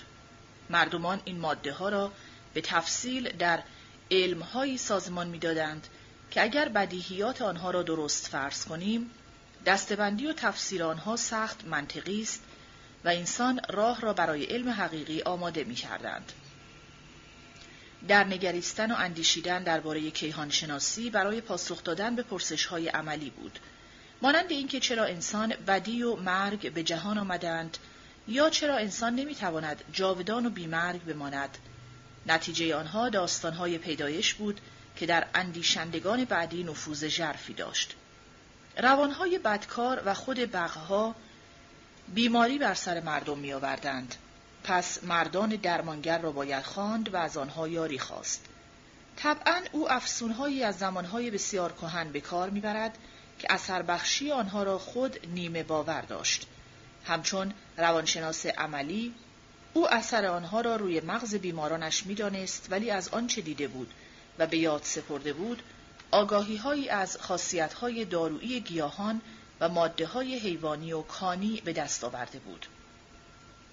نزدیک به پایان هزاره سوم سارگون پادشاه آگاده سرزمین گلولای بابل را یکی کرد و فرمانروایی سامی را تا بسیار دور آن سوی سامان طبیعیش کشانید. خط میخی سومری را برای زبان اکدی سامی که از نظر واجشناسی با آن فرق داشت سازگار کردند و ادبیات سامی آغاز شد. زبان سومری همچو زبان مقدس ادامه یافت که تنها بقان کهنتر آن را در میافتند و تنها برای دور راندن روانهای بدکار به کار می آمد. در زبان سوداگری همچنین زبان کهن نگاهداری شد و از این راه اکدی با واجه های آریه شده از سومری پر شد. برای برآوردن نیازمندی های نو، نویسندگان ترجمه های زیر سطری، راهنماهای نشانها و دفترهای جمله ها آماده کردند و دستور عملی زبان پدید آمد. از برخورد این دو فرهنگ فکر برانگیخته شد. فکرهای نو به جهان آمد و نیرو و توانایی هنری شکفتن گرفت. چون دشمنان به تهدید مرزها پرداختند، فرهنگهای باستانی رو به از هم پاشیدگی رفت و دشواریهای نو مردم را ناچار کرد که فکر جدیتری بکنند. پادشاهان مصر دریافتند که تنها سنگینی هرم نمی توانست جاودانی بودن شخصی را تأمین نماید و نه جسد بیچاره آنها را نگاهبانی کند و در نوشته های هرمی خاندان های پنجم و ششم جادوهای نوشته جای حجم جسمانی را گرفت. امید جاودان ماندن حقیقی مردمان عادی را خشنود ساخت. وزیر دانا پتا هوتب سخنان کوتاه خردمندان پیشین را گرد آورد و منش عملی میآموخت. همینطور که از همپاشیدگی افسون میگشت ایپوور درباره دگرگونی های اجتماعی و اقتصادی که روان محافظ کار او را بیمناک و بیزار می ساخت به فکر فرو رفته بود و خواب روزهای آینده را می‌دید که بق ره خودش با درستکاری و دادگری فرمان روایی کند. در بابل نیز مشکل شر را و اینکه چرا بقان خشم می‌گیرند چرا انسان همیشه زنده نمیماند و چرا اصلاح کننده درستکار اورو کاگینا به سرنوشت ویدادگر و شومی دچار شد از نو بررسی کردند و سنجیدند از همپاشیدگی کامل مصر را به دو پادشاهی محلی که با هم در جنگ بودند جدا ساخت و زیر پای تاخت و تاز آسیایی رفتند. گوتی ها در نخستین آوارگردی مردمان شمالی بابل را گرفتند. پرسش های خردمندان پیشین در یک موج بزرگ و حراسناک بدبینی به اوج خود رسید که در گفتگوی مرد مصری با روان خود و در ایوب بابلی نمایان شده است. که در آن گله مرد درستکار که بیدادگرانه پاداش یافته از روی همدردی بحث شده ولی نتیجه آن سرنهادن در پیش خداوند همه تواناست که خواست او را نشاید به چون و چرا گذاشت. بابل در زمان خاندان سوم اور خود را باز یافت. اورنمو و شولگی سرزمین گلولای را از نو یکی کردند و سرزمین های بیگانه را در شمال و شرق به آن افزودند. پادشاهان سامی بودند ولی نوشته های شاهی، سندهای دولتی و سوداگری و نوشته های ادبی تقریبا بدون استثنا به سومری بود.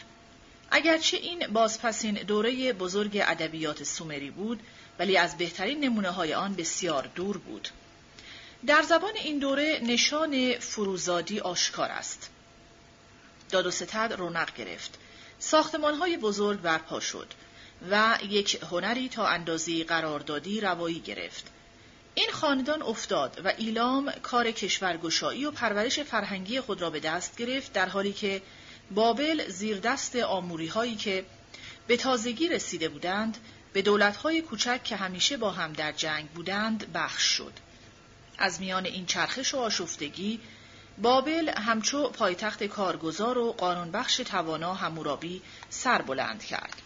از این پس این شهر نوبرخواسته به چشم بیگانگان نماینده کشور بابل بود که نامش نیز به آن کشور داده شد. مردوک بغ محلی را همچون پادشاهان بغان درود خواندند.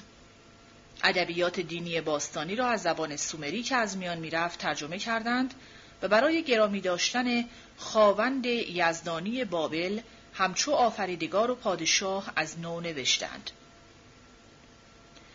امن امهت که او را با پیشگویی هایی که ادعا می‌شد پیغمبران باستانی کردند با سخنانی تقریبا سوشیانسی درود خواندند مصر را از نو یکی کرد و خاندان دوازدهم را بنیاد گذاشت مانند بابل پایتخت او تبس یک شهر نو برخواسته بود که بر بغ آن آمون از راه یکسان گشتن با خورشید بق ره خداوندگاری آن سرزمین را به دست آورد.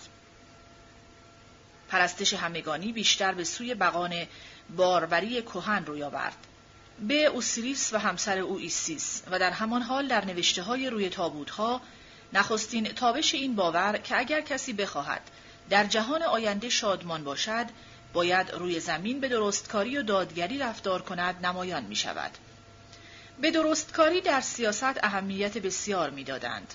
یکی از پادشاهان درست پیش از امن امهت اندرزهای کهن را بهتر ساخته و به صورت یک هنر و روش فرمانروایی برای پسرش مریکره درآورده بود.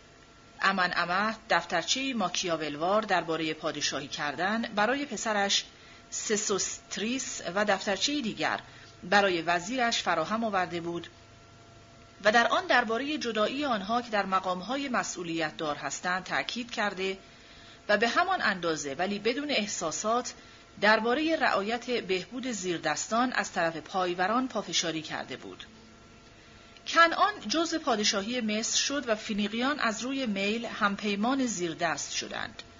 هنر مصری که از نظر فنی برتری داشت ولی به رسم زمان سخت و خشک شده بود جان تازه‌ای در میان بازرگانان ثروتمند فینیقی یافت. کرت مینوسی در بهار زندگانی بود ناوگانش دریا را میپیمود و داد و ستدش ثروت هنگفت میآورد. این ثروت در کار هنری بود که نقشونگار آن بیشتر از مصر آریه گرفته شده بود. ولی پرداختگی آن به ذوق امروزین ما بسیار پسندیده و گیراست. خط عموماً به کار می رفت. فکر نمایاندن واژه با عکس نگاری از مصر آمده بود ولی لوح گلی از کوچ نشینهای بازرگانی آسوری در آسیای کهین شرقی گرفته شده بود. این دوره بزرگ پیشرفت علمی بود. مصر و بابل برای برتری در ریاضی از یکدیگر پیشی می جستند. مصریان یک روش دهگانی به کار می بستند و برخه ها را با بخش های کوچکتر پیاپی بیان می کردند. بابلی ها برای واحدهای بالاتر روش شستگانی را به روش دهگانی افزودند و برخه های درهم و پیچیده را به بخش های کوچکتر شستایی جدا می کردند که شمارش آن را آسانتر می ساخت. مصری ها توان دوم و ریشه را می دانستند و در دیپانامه ها مسئله های پیچیده تناسب و تصاعد عددی را حل می کردند. بابلی ها جدول های آسان دستی برای ضرب و بخش کردن، توان دوم و سوم و ریشه و ریشه سوم فراهم کرده بودند. ولی در جبر و هندسه بود که پیشرفت های خیره کننده انجام گرفته بود. بابلی ها قضیه سه گوشه گوشه راست را که به نام فیساغورس می‌خوانیم و همچنین دو روش ساده را که در نتیجه آنها خطای بسیار کمی دیده می شود پیدا کرده بودند. آنها آموخته بودند که در سه گوشه های گوشه راست همانند دو پهلوی گوشه راست تناسب دارند. آنها سه گوشه را به بخش های همچند قسمت کرده بودند. می توانستند مساحت راست گوشه و سه گوشه گوشه راست و یک شکل از چهار کنار را بیابند. رویه های نامنظمتر را به شکل هایی که می توانستند اندازه یابی کنند خورد می کردند. آنها مساحت وتر دایره را یافته بودند و با پیدا کردن سه به عنوان عدد پی به آن نزدیک شده بودند. بی کمک تاشک های جبری مسئله ها را با روش هایی که اصولا جبری بود حل می کردند و هر گام را می توان با یک تاشک امروزین باز نمایاند. آنها برابر زیوار توان دوم را به کار می بردند و درست پیش از رسیدن به قضیه دونامی کوتاه آمدند. مانند بابلی ها مصری ها سه گوشه را بخش می کردند و مساحت آن را اندازه می گرفتند.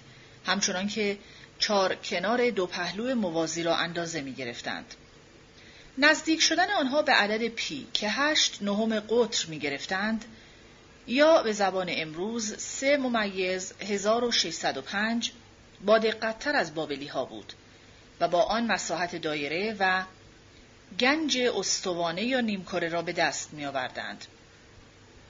آنها حرم چهارگوش ناقص را اندازه می گرفتند و آنچه را که ما زیوار توان دوم یک زمانی می خانیم، آنها با وضع دروغین حل می کردند.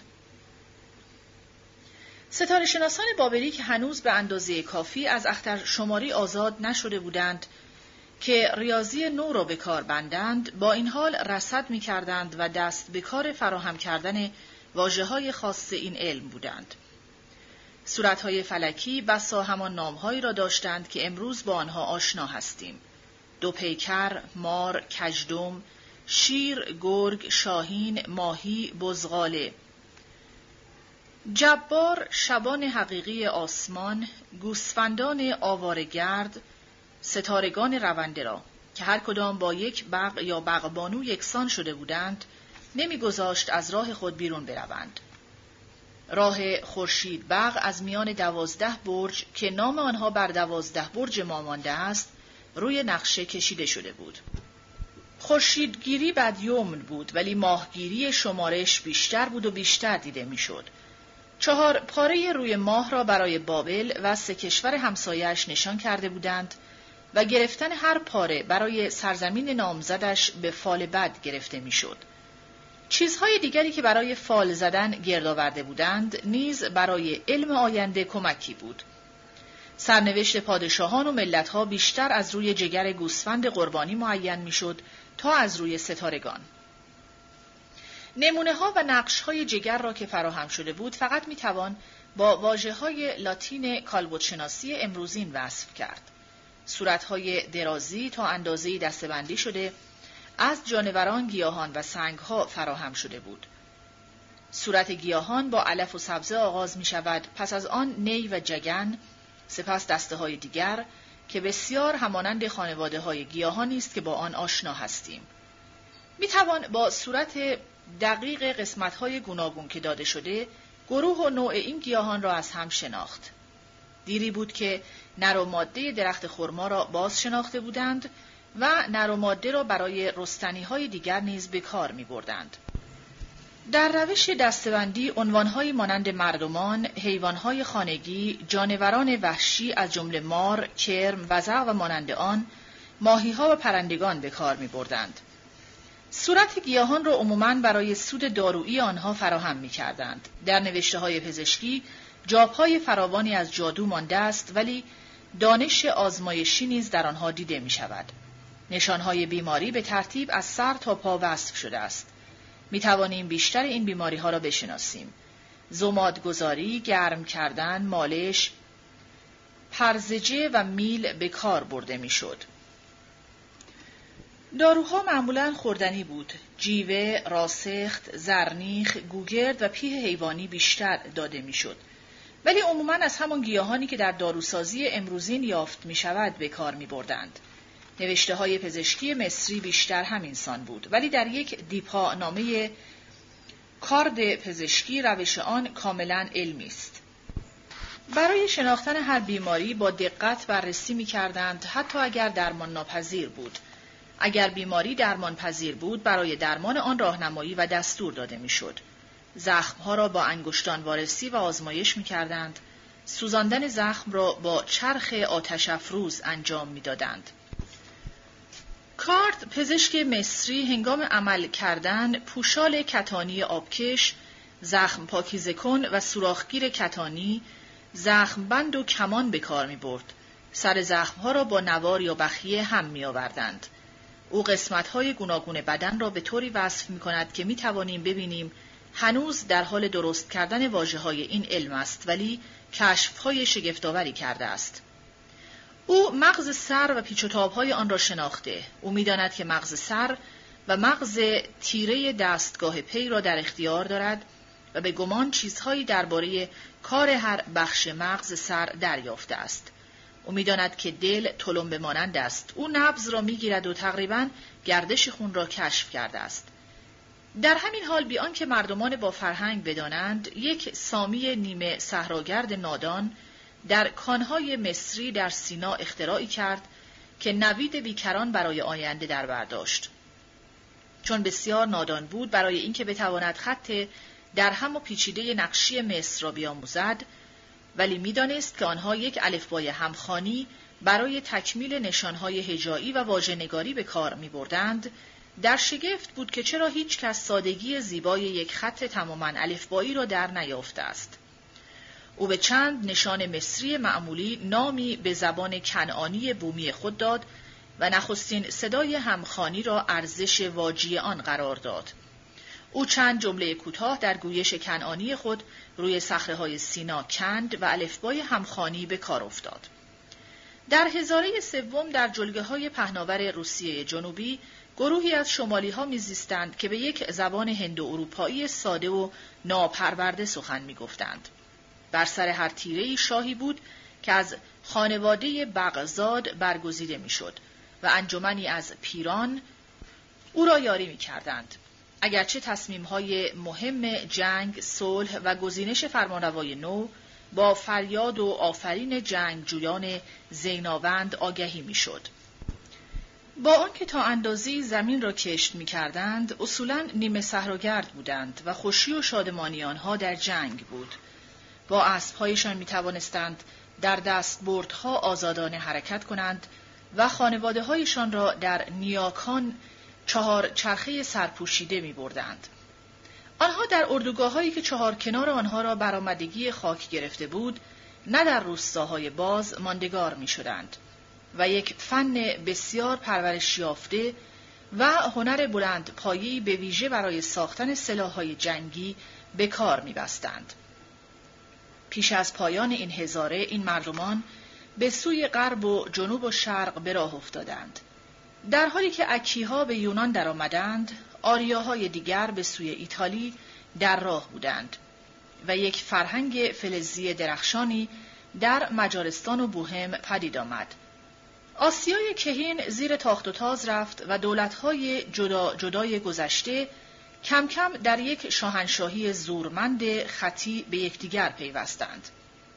هیچ یک از پادشاهان خطی نام هند اروپایی نداشت که خود گواه بیزبانی است به آمیخته شدن تازه رسیده ها با عنصرهای کهن که زبان بومیشان در آین مقدس دینی نگاهداری شد. با سازگار کردن خط میخی با زبانشان زبان آنها نخستین زبان هند اروپایی بود که نوشته شد.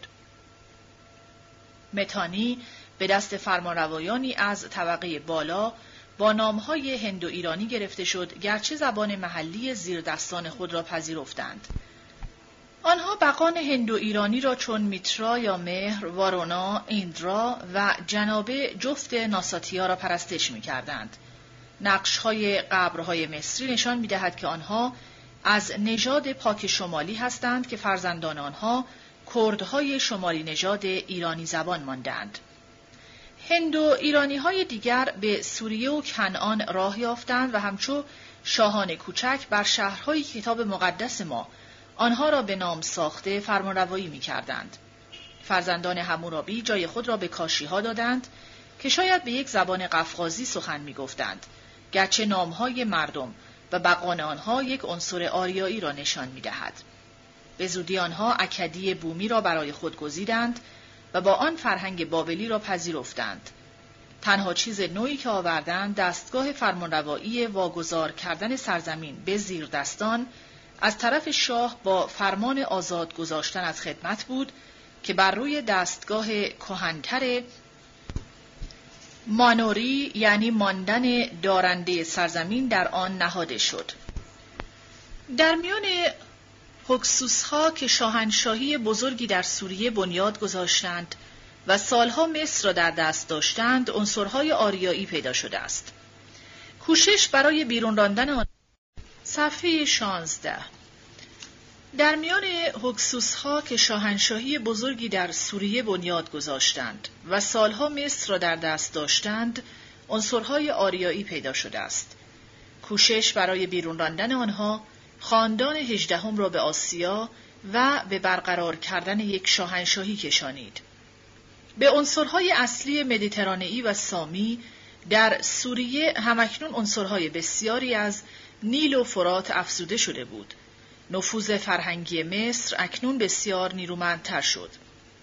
با گشودن سوریه شمالی به دست خطیها عنصرهای آناتولی نیز درآمدند ولی اکدی بابل همچو زبان جهانی سیاست و بازرگانی در سراسر شرق نزدیک به کار می‌رفت. شهریگری و فرهنگ جنبه جهانی به خود گرفته بود. راه برای اخناتون که از یک خداوند مهربان مژده می‌داد که سرپرستی پدرانش همه مردمان را در بر می‌گیرد و برای یگان پرستی سختگیر او آماده شد. اندیشه و فکر همه روان در دگرگونی بود. هنرمندان باهوش و خوشتب رهایی از پابندهای هنرهای قراردادی را فریاد خوشامد زدند و کارهای هنری با نیرو و زیبایی برجسته پدید آوردند. هنرمندان میان کار چیزهای سرسری نامیزان پسند روز درست می کردند. اخناتون که در خوابهای با شکوه یک دین جهانی فرو رفته بود شاهنشاهی را رها کرد که از هم پاشیده شود.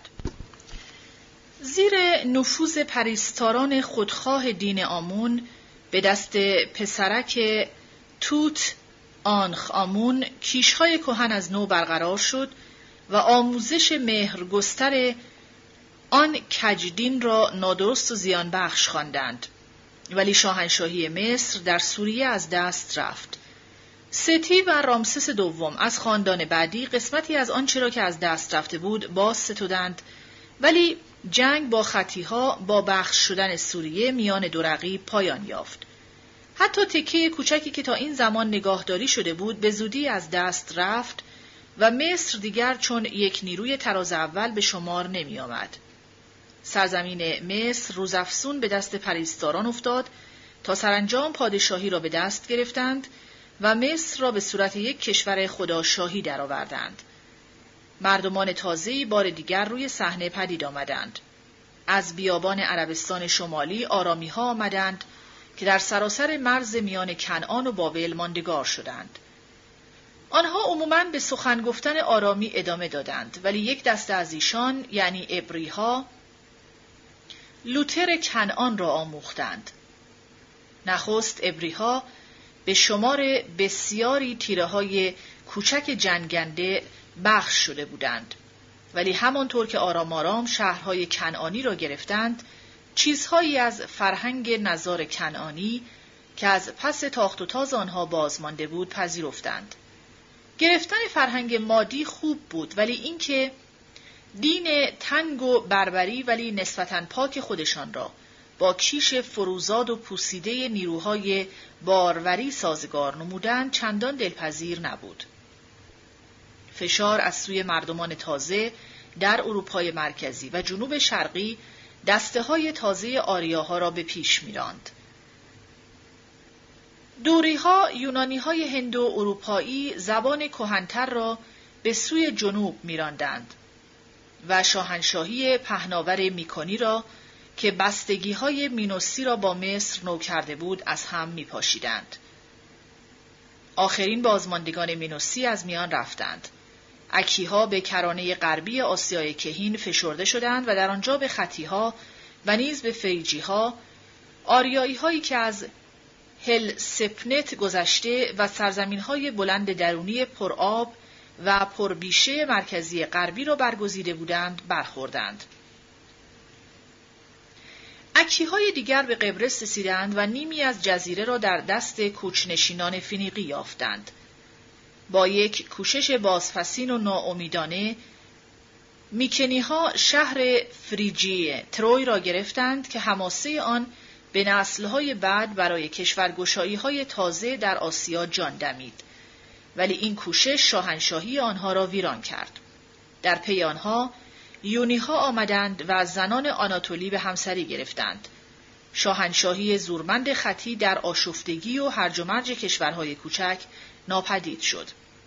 دسته های مردمان بی خانمان چه مینوسی و چه آریایی یکی شدند و موج آنها از روی دریا یا از میان سوریه به مصر سرازیر شد و آنجا مرنبته و رامسس سوم زور آن را در هم شکستند. اکیها به میهن خود بازگشتند یا راه دریا به سوی قبرس پیش گرفتند و سیلیکی ها و ساردنی ها نام خود را به جزیره های غربی بردند. آتروسک ها برای ایتالیایی های ساده ناپرورده یک فرهنگ شرقی پرارزش آوردند که روم را بعدها سخت زیر نفوذ خود قرار داد. و فیلیستین ها در فلسطین سرزمینی که نام خود را به آن دادند ماندگار شدند. کنعانی ها که میان فشار تازندگان از دریا و صحرا خرد شده بودند آزادی خود را از دست دادند. زمان کوتاهی نیرو همه در دست فیلیستین ها بود. سپس فشار بیگانه و برانگیختن پیغمبران تیره های ابری را یگانه کرد. پادشاهی شاول بدون کامیابی از میان رفت ولی داوود این یگانگی را نگاه داشت و برومند کرد و سلیمان آن را گسترد و به صورت یک شاهنشاهی کوچکی درآورد که کارگزاری آن تقلیدی از شاهنشاهی های بزرگتر بود و پرستشگاه شاهانش نیز به همان اندازه بیگانه بود. با مرگ او پادشاهیش به دو بخش اسرائیل و یهودا جدا شد. اسرائیل بزرگتر بود و اغلب یهودا را زیر دست خود می داشت در حالی که اورشلیم و پرستشگاه آن ویران بود. داد و ستدگران سیدونی به اژه تاخت و تاز کردند و کالا و واژه با یونانیان عقب مانده داد و ستد نمودند. یک هدیه گرانبهاتر نیز آوردند. الفبا که یونانیان آن را بهتر کردند. چون الفبایی که به آریه گرفتند نشانی برای نمایاندن واکه ها نداشت یونانی ها پاره ای از نشانهای همخانی را که برای صداهایی بود که در زبانشان نداشتند به جای واکه های مهم هند اروپایی گذاشتند. به نوبه خود الفبا به آسیای کهین برده شد. الفبای یونانی برای فریجی های هند اروپایی دشواری نداشت ولی لیدی ها و لیکی ها و کاری ها ناگزیر بودند که نشانهای نوعی برای صداهای بومی خود درآورند. چون یونانی ها نیروی دریایی بازیافتند، فینیقی ها دریای اژه را رها کردند و یک پیشیجویی برای دست یافتن به مدیترانه آغاز شد که در پایان آن فینیقی ها آفریقای شمالی و اسپانی را در دست گرفتند. صده های دراز آسور یک نیروی تراز دوم مانده بود و اغلب زیر دست بابل یا متانی بود. در فرود روی عمومی نزدیک به پایان هزاره دوم آسور مرزهای خود را جلو برد. پس از دو دوره سستی که دومین آنها دست یهودیان را بازگذاشت که پادشاهی داوودی را برقرار کنند، آسور به صورت یک شاهنشاهی بزرگ جهانی درآمد. بابل زیر دست و باجگذار شد، سوریه زیر تاخت و تاز رفت و ییهوی اسرائیل ناگزیر شد که سر فرو نهد.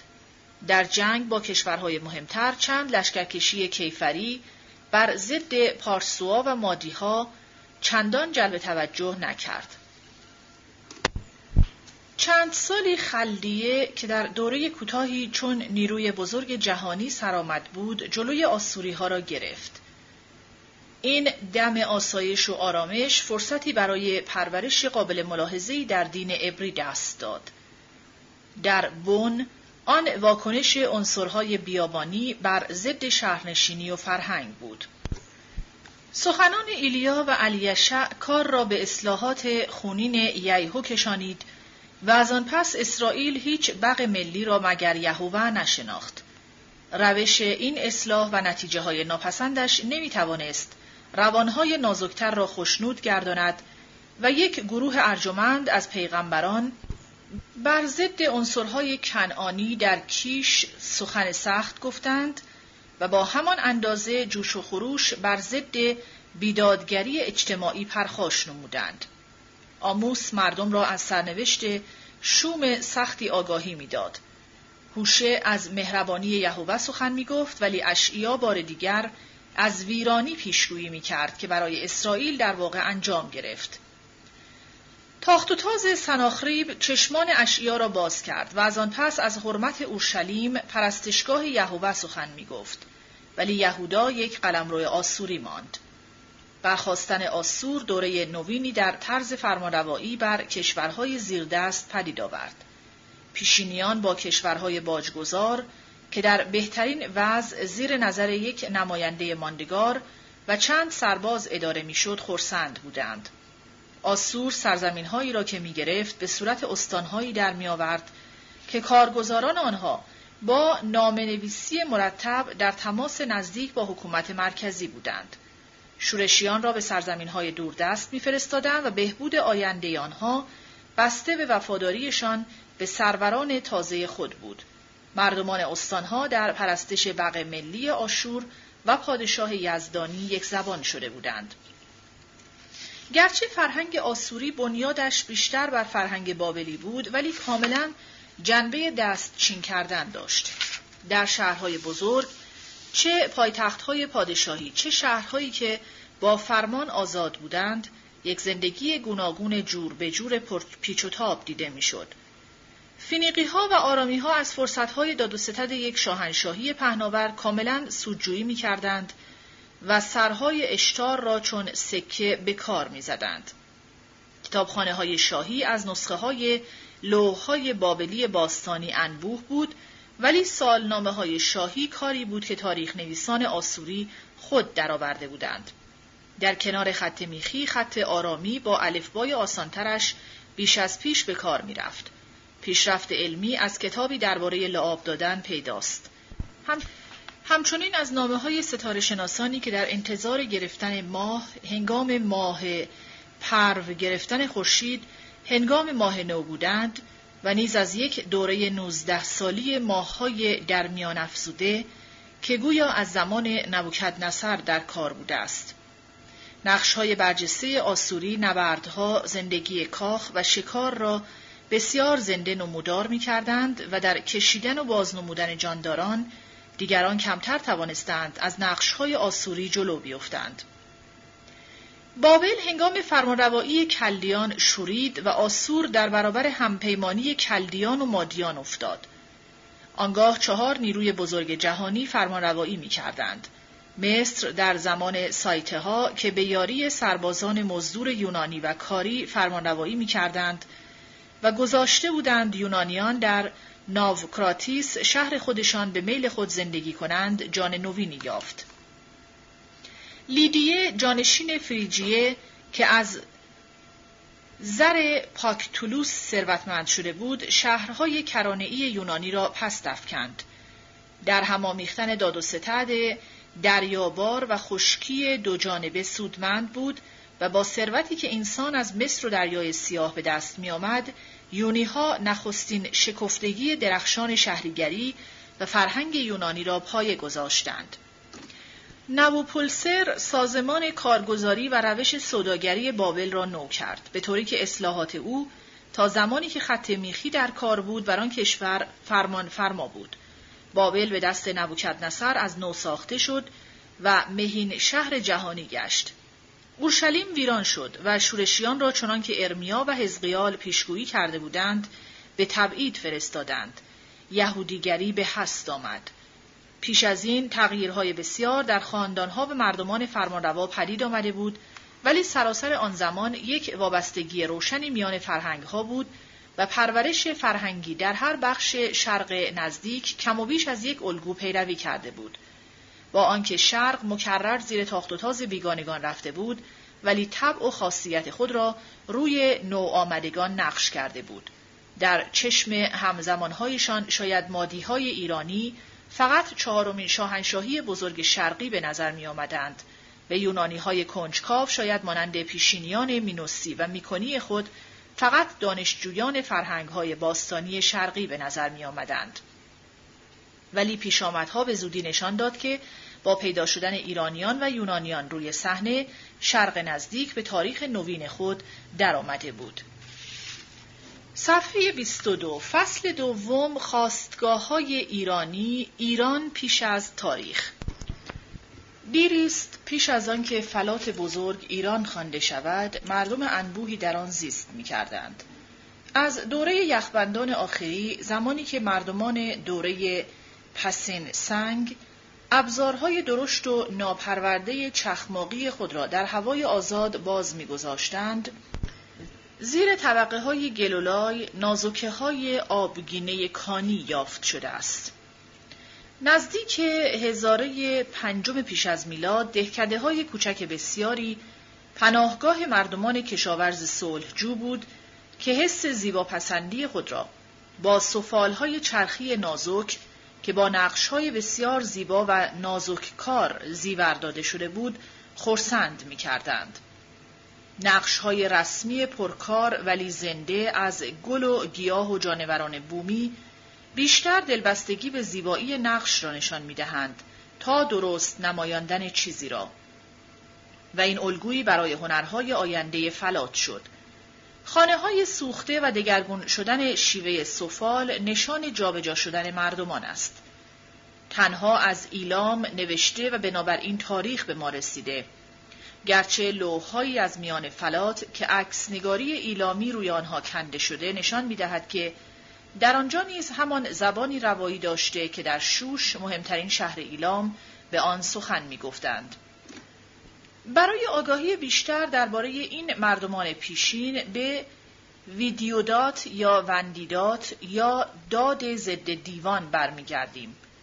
اگرچه به صورتی که در اوستا دیده می شود ویدیودات کمی پیش از میلاد نوشته شده است ولی هنوز جنبه های اصلی این فرهنگ پیش از تاریخ را نگاه داشته است.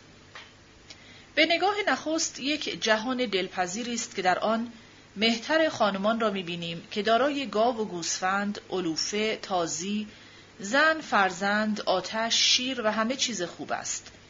با دانه، علف و درختانی که هر گونه میوهی بار می‌دهند.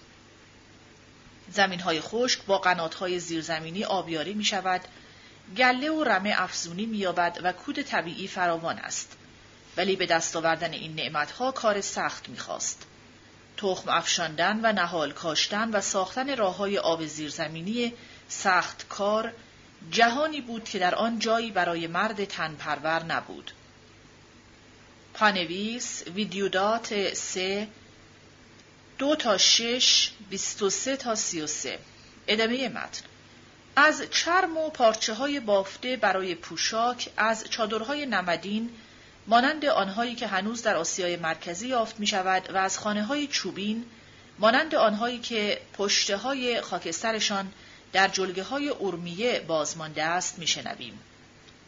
پانویس ویدیودات هشت یک و بیست و پنج ادامه متن می شود درباره بلند پایگی سگ که در جاهای دیگر شرق پست و ناپاک شمرده می‌شد ولی در فلات چون یک عضو گرامی خانواده با مسئولیت های معین و پاداش های فراخور با آن رفتار می‌شد رجزخانی کنیم. پانویس ویدیودات 13 ادامه متن می شود خود را آماده کنیم که زمانی که زمستان پر برف دراز به پایان می رسد و پرندگان آغاز پرواز می کنند، درختان سبز می شوند و آبهای جوشنده از کوه و تپه سرازیر می گردند و بادها زمین را خشک می کنند با روستاییان شادی کنیم ولی به کلی حالت و روحیه آنها را به غلط در خواهیم یافت. پانویس ویدیودات پنج دوازده هشت نه صفحه 24 دینهای پیشین از نظر جسمی مردمان فلات از یک بخش نژاد مدیترانه ای بودند. از نظر فرهنگی به ویژه در طرز فکر دینیشان بیشتر با مردمان آسیای مرکزی خیشی داشتند. نویسندگان یونانی درباره مردمان ساده ناپرورده که تا روزگار آنها در کنار کرانه جنوبی دریای سیاه بازمانده بودند چیزهایی نوشتند. به ویژه در طرز بیرون گذاشتن مردگان همانندی های شگفتاوری با رسم و آین ویدیودات دارند. برای نمونه در میان مردم دربیکی مردانی را که بیش از هفتاد سال داشتند میکشتند و خیشاوندانشان آنها را میخوردند و زنان پیر را خفه می‌کردند و به خاک میسپردند. مردان بدبختی را که پیش از هفتاد میمردند فقط در خاک می‌کردند. در میان کاسپی ها که نامشان را به دریایی که در گذشته گرگان خوانده می‌شد دادند آنهایی را که از هفتاد بیش داشتند با گرسنگی دادن میکشتند پانویس دریای کاسپی در هرودوت دفتر یک دویست و دو و پس از آن در دفتر چهار چهل یاد شده است ولی دیگر تا روزگار هلنیستی ذکری از آن به میان نمی آید. ادامه متن جسدها را در بیابان میگذاشتند و زیر نظر می گرفتند. اگر جسد را کرکس می برد، آن مرده را خوشبخت ترین مردم می پنداشتند. اگر جانوران وحشی و سگها می بردند، او را کمتر خوشبخت می دانستند. ولی بدبختترین مردمان آنها بودند که جسدشان دست نخورده می ماند. پانویس سترابو دفتر یازده، یازده هشت، هرودوت دفتر سه، نود و دو، نود و سه، دفتر هفت شست و هفت هشتاد و شیش پلین دفتر شش چهل و پنج ادامه متن در بلخ بیشتر به سوی شرق رسمهایی به همین اندازه زشت و ناپسند تا زمان تاخت و تاز اسکندر ادامه داشت. بیماران و پیران را در حالی که هنوز زنده بودند پیش سگان میانداختند و این سگها را در زبانشان گماشتگان به خاک سپردن میخواندند. توده های استخوان درون دیوارها گواه به رسمهای به خاک سپردن است که همین اندازه سخت و بیرحمانه بود. پانویس اونیسیکریتوس کرته پنج سترابو دفتر یازده یازده سه ادامه متن برای دریافتن سبب این رسمها که وصف ترسناک ذره به ذره آنها در ویدیودات آمده باید برگردیم و نوشته های دامن دارتر جادویی سومریان را بخوانیم که آنها هم از آسیای مرکزی به بابل کوچ کرده بودند یا شرح جدید آین شمنی را بخوانیم که تا امروز در آن سرزمین ها دیده می شود. در کهنترین صورت آین مجوسی در نظر آنها بقان حقیقی وجود نداشتند. فقط دسته های بیشماری دیوان بدکار بودند که پیوسته زندگانی روستاییان بیچاره را تهدید می کردند و از تاختهای بدخواهانه و آزار رساننده آنها تنها با رسم و آین روگردانی می‌شد جلوگیری کرد. میهن آنها در شمال بود که از آن سو نیز مردمان دشمن تهدید می‌کردند. پس از آنکه ایرانی ها ایران را گرفتند شگفتآور نیست که ایندرا بغ طوفان و تندر آریایی را در میان دیوها مییابیم. پانویس ویدیودات ده، نه، نوزده، چهل و سه. ادامه متن. بیشتر این دیوها مانند دیوهای بابلی بینام بودند. نابود شو دیو دروج نابود شو دیو چهر نابود شو دیو زاده نابود شو دیو فراداده. به اپاختر یعنی شمال نابود شو. دیوان دیگر صورتهای گوناگون بیماری را مجسم می کنند. تو را بیماری نفرین می‌گویم. تو را مرگ نفرین می‌گویم. تو را تب نفرین می‌گویم. و همین سان رشته درازی نفرین میفرستند. پانویس ویدیودات 8 21 27 ادامه متن. اگر پرستنده نامهای دیوان را بداند می‌تواند شمار بیشتری از آنها را بیرون براند. از میان آنها خطرناکترینشان خشم یا مستی است. یک دیو جلوی باران را می‌گیرد. دیوهایی هستند که موی سترده و ناخن گرفته مرد را که از روی بیاحتیاطی ریخته باشد میروبایند و از آنها شپش میپرورانند که دانه و رخت را بخورند. پانویس ویدیودات 17 صفحات دو و سه ادامه متن سرکرده همه دیوان انگر مینیو یا اهریمن مینوی بد بی حد و سامان آفریننده همه چیز بد و جانوران زهراگین و گزند رساننده است. به این جهت مجوسان کشتن نمایندگان زمینی این روانهای بد را مورچه، مار، خزندگان، وزق و پرندگان. با بندآوردن سوراخشان یا ویران کردن لانهشان ثواب بزرگی می دانستند. پانویس ویدیودات 3 صفحه 10 22 صفحه 10 و 5 هرودوت دفتر یک صفحه 140 ادامه متن. نیز به وسیله افسونهای مجوسان که با بوی خوش و شیارهای جادویی استوار می‌شد بود که مردمان از درد و بیماری و ناپاکی رهایی میافتند پانویس ویدیودات 9 صفحه 11 19 صفحه 24 ادامه متن. با همه نیرویی که اهریمن و دار و دسته دیوان داشتند در زندگی هر روزه ترسناکترین آنها دروج نعش بود که بیشتر داد ضد دیوان درباره اوست. همسایگان و دشمنان می توانستند مرده را به خاک بسپرند یا بسوزانند ولی چون این طرز آسان بیرون گذاشتن مرده شایسته پیروان مجوسیان نبود. با همه احتیاط پیدا بود که دروج نعش زنده ها را با فساد و ریمنی و پلیدی خود خواهد پوشانید.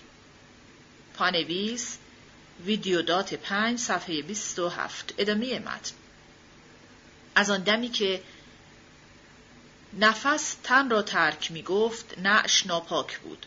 چون دروج نعش نزدیک آن در هوا در پرش بود که بازماندگان را گزندی برساند. تنها با نگاه داشتن سخت آین دستور داده شده در امان بودند. مرده نباید خاک یا آب مقدس را پلید کند. نعش را باید بر بلندترین نقطه های زمین گذاشت و موی سر و پای آن را با دقت به زمین بست تا سگان و گرگان آن را بخورند.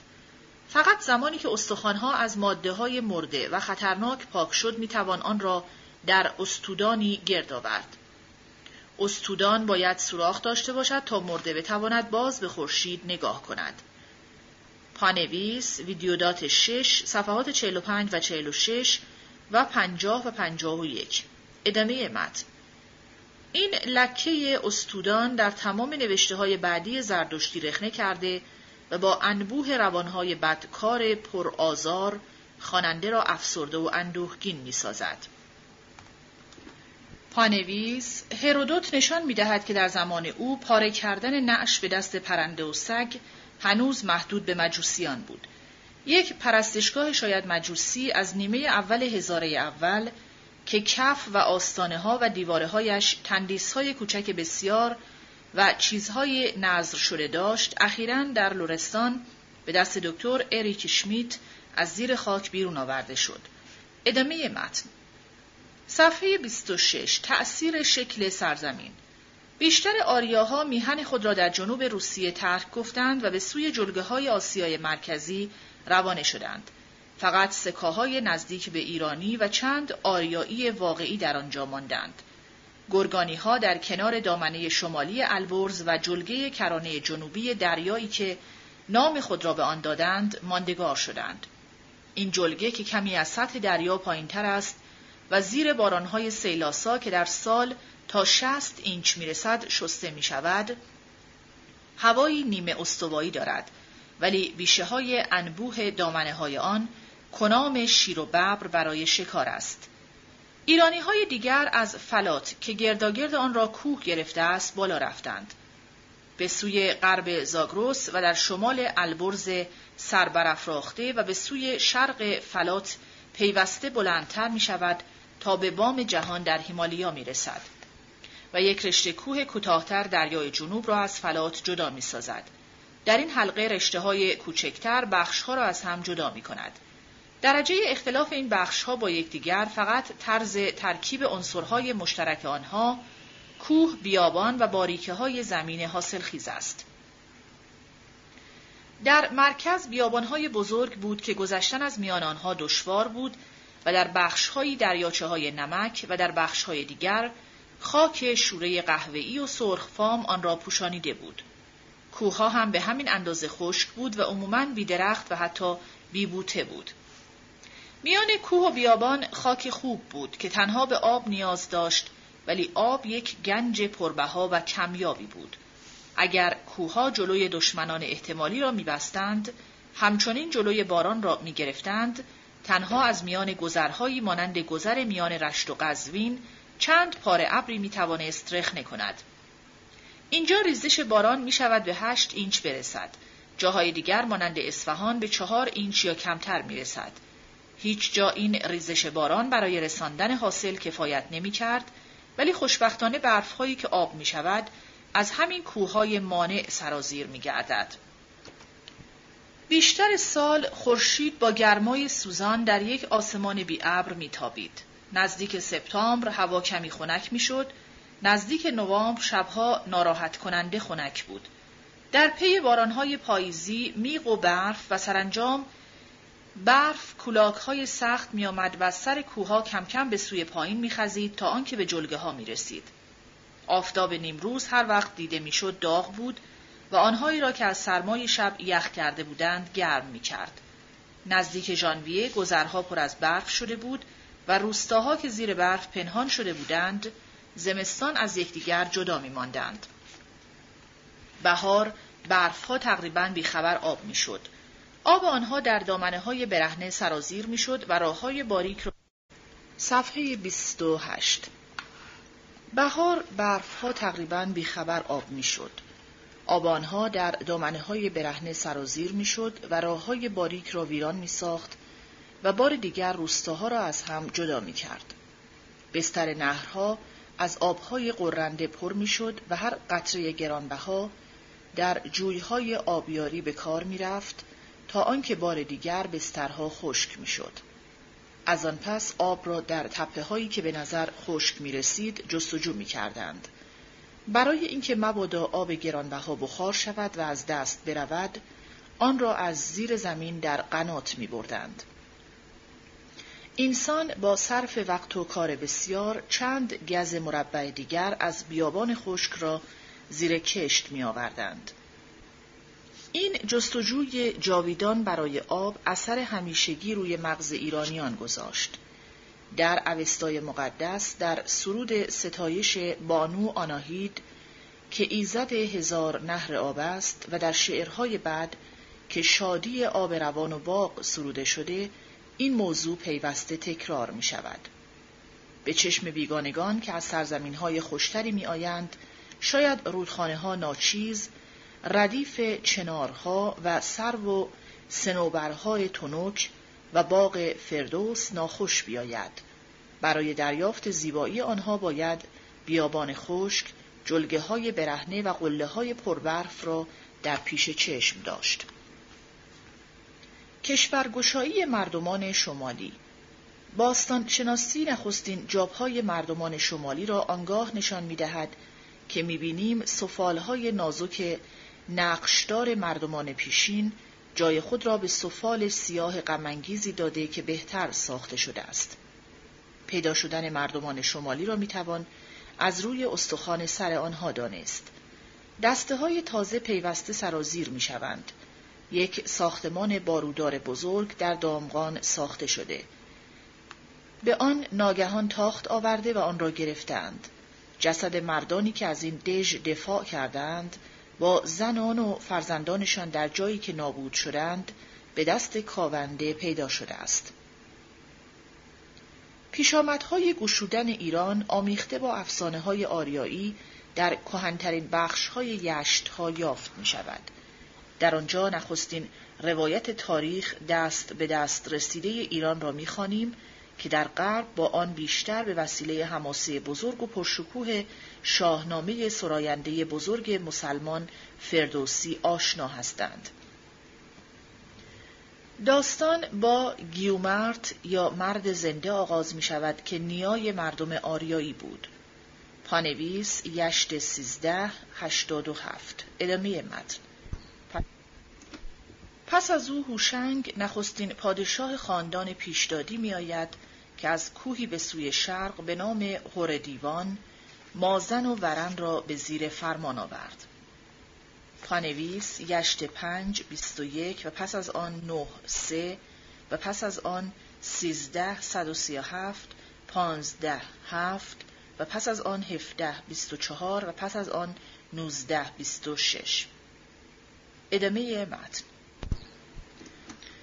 این را عموماً یادبودی از زیر فرمان آوردن روان پرستان گرگان یا مازندران بعدی می دانند. به هر حال می دانیم که در روزگار ایرانیان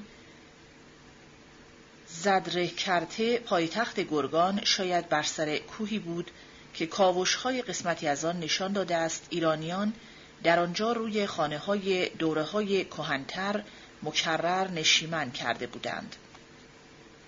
در پی هوشنگ جمع شبان نیکو پسر ویونگ هان می آید که نخستین بار شیره هوم مقدس را او فشرد.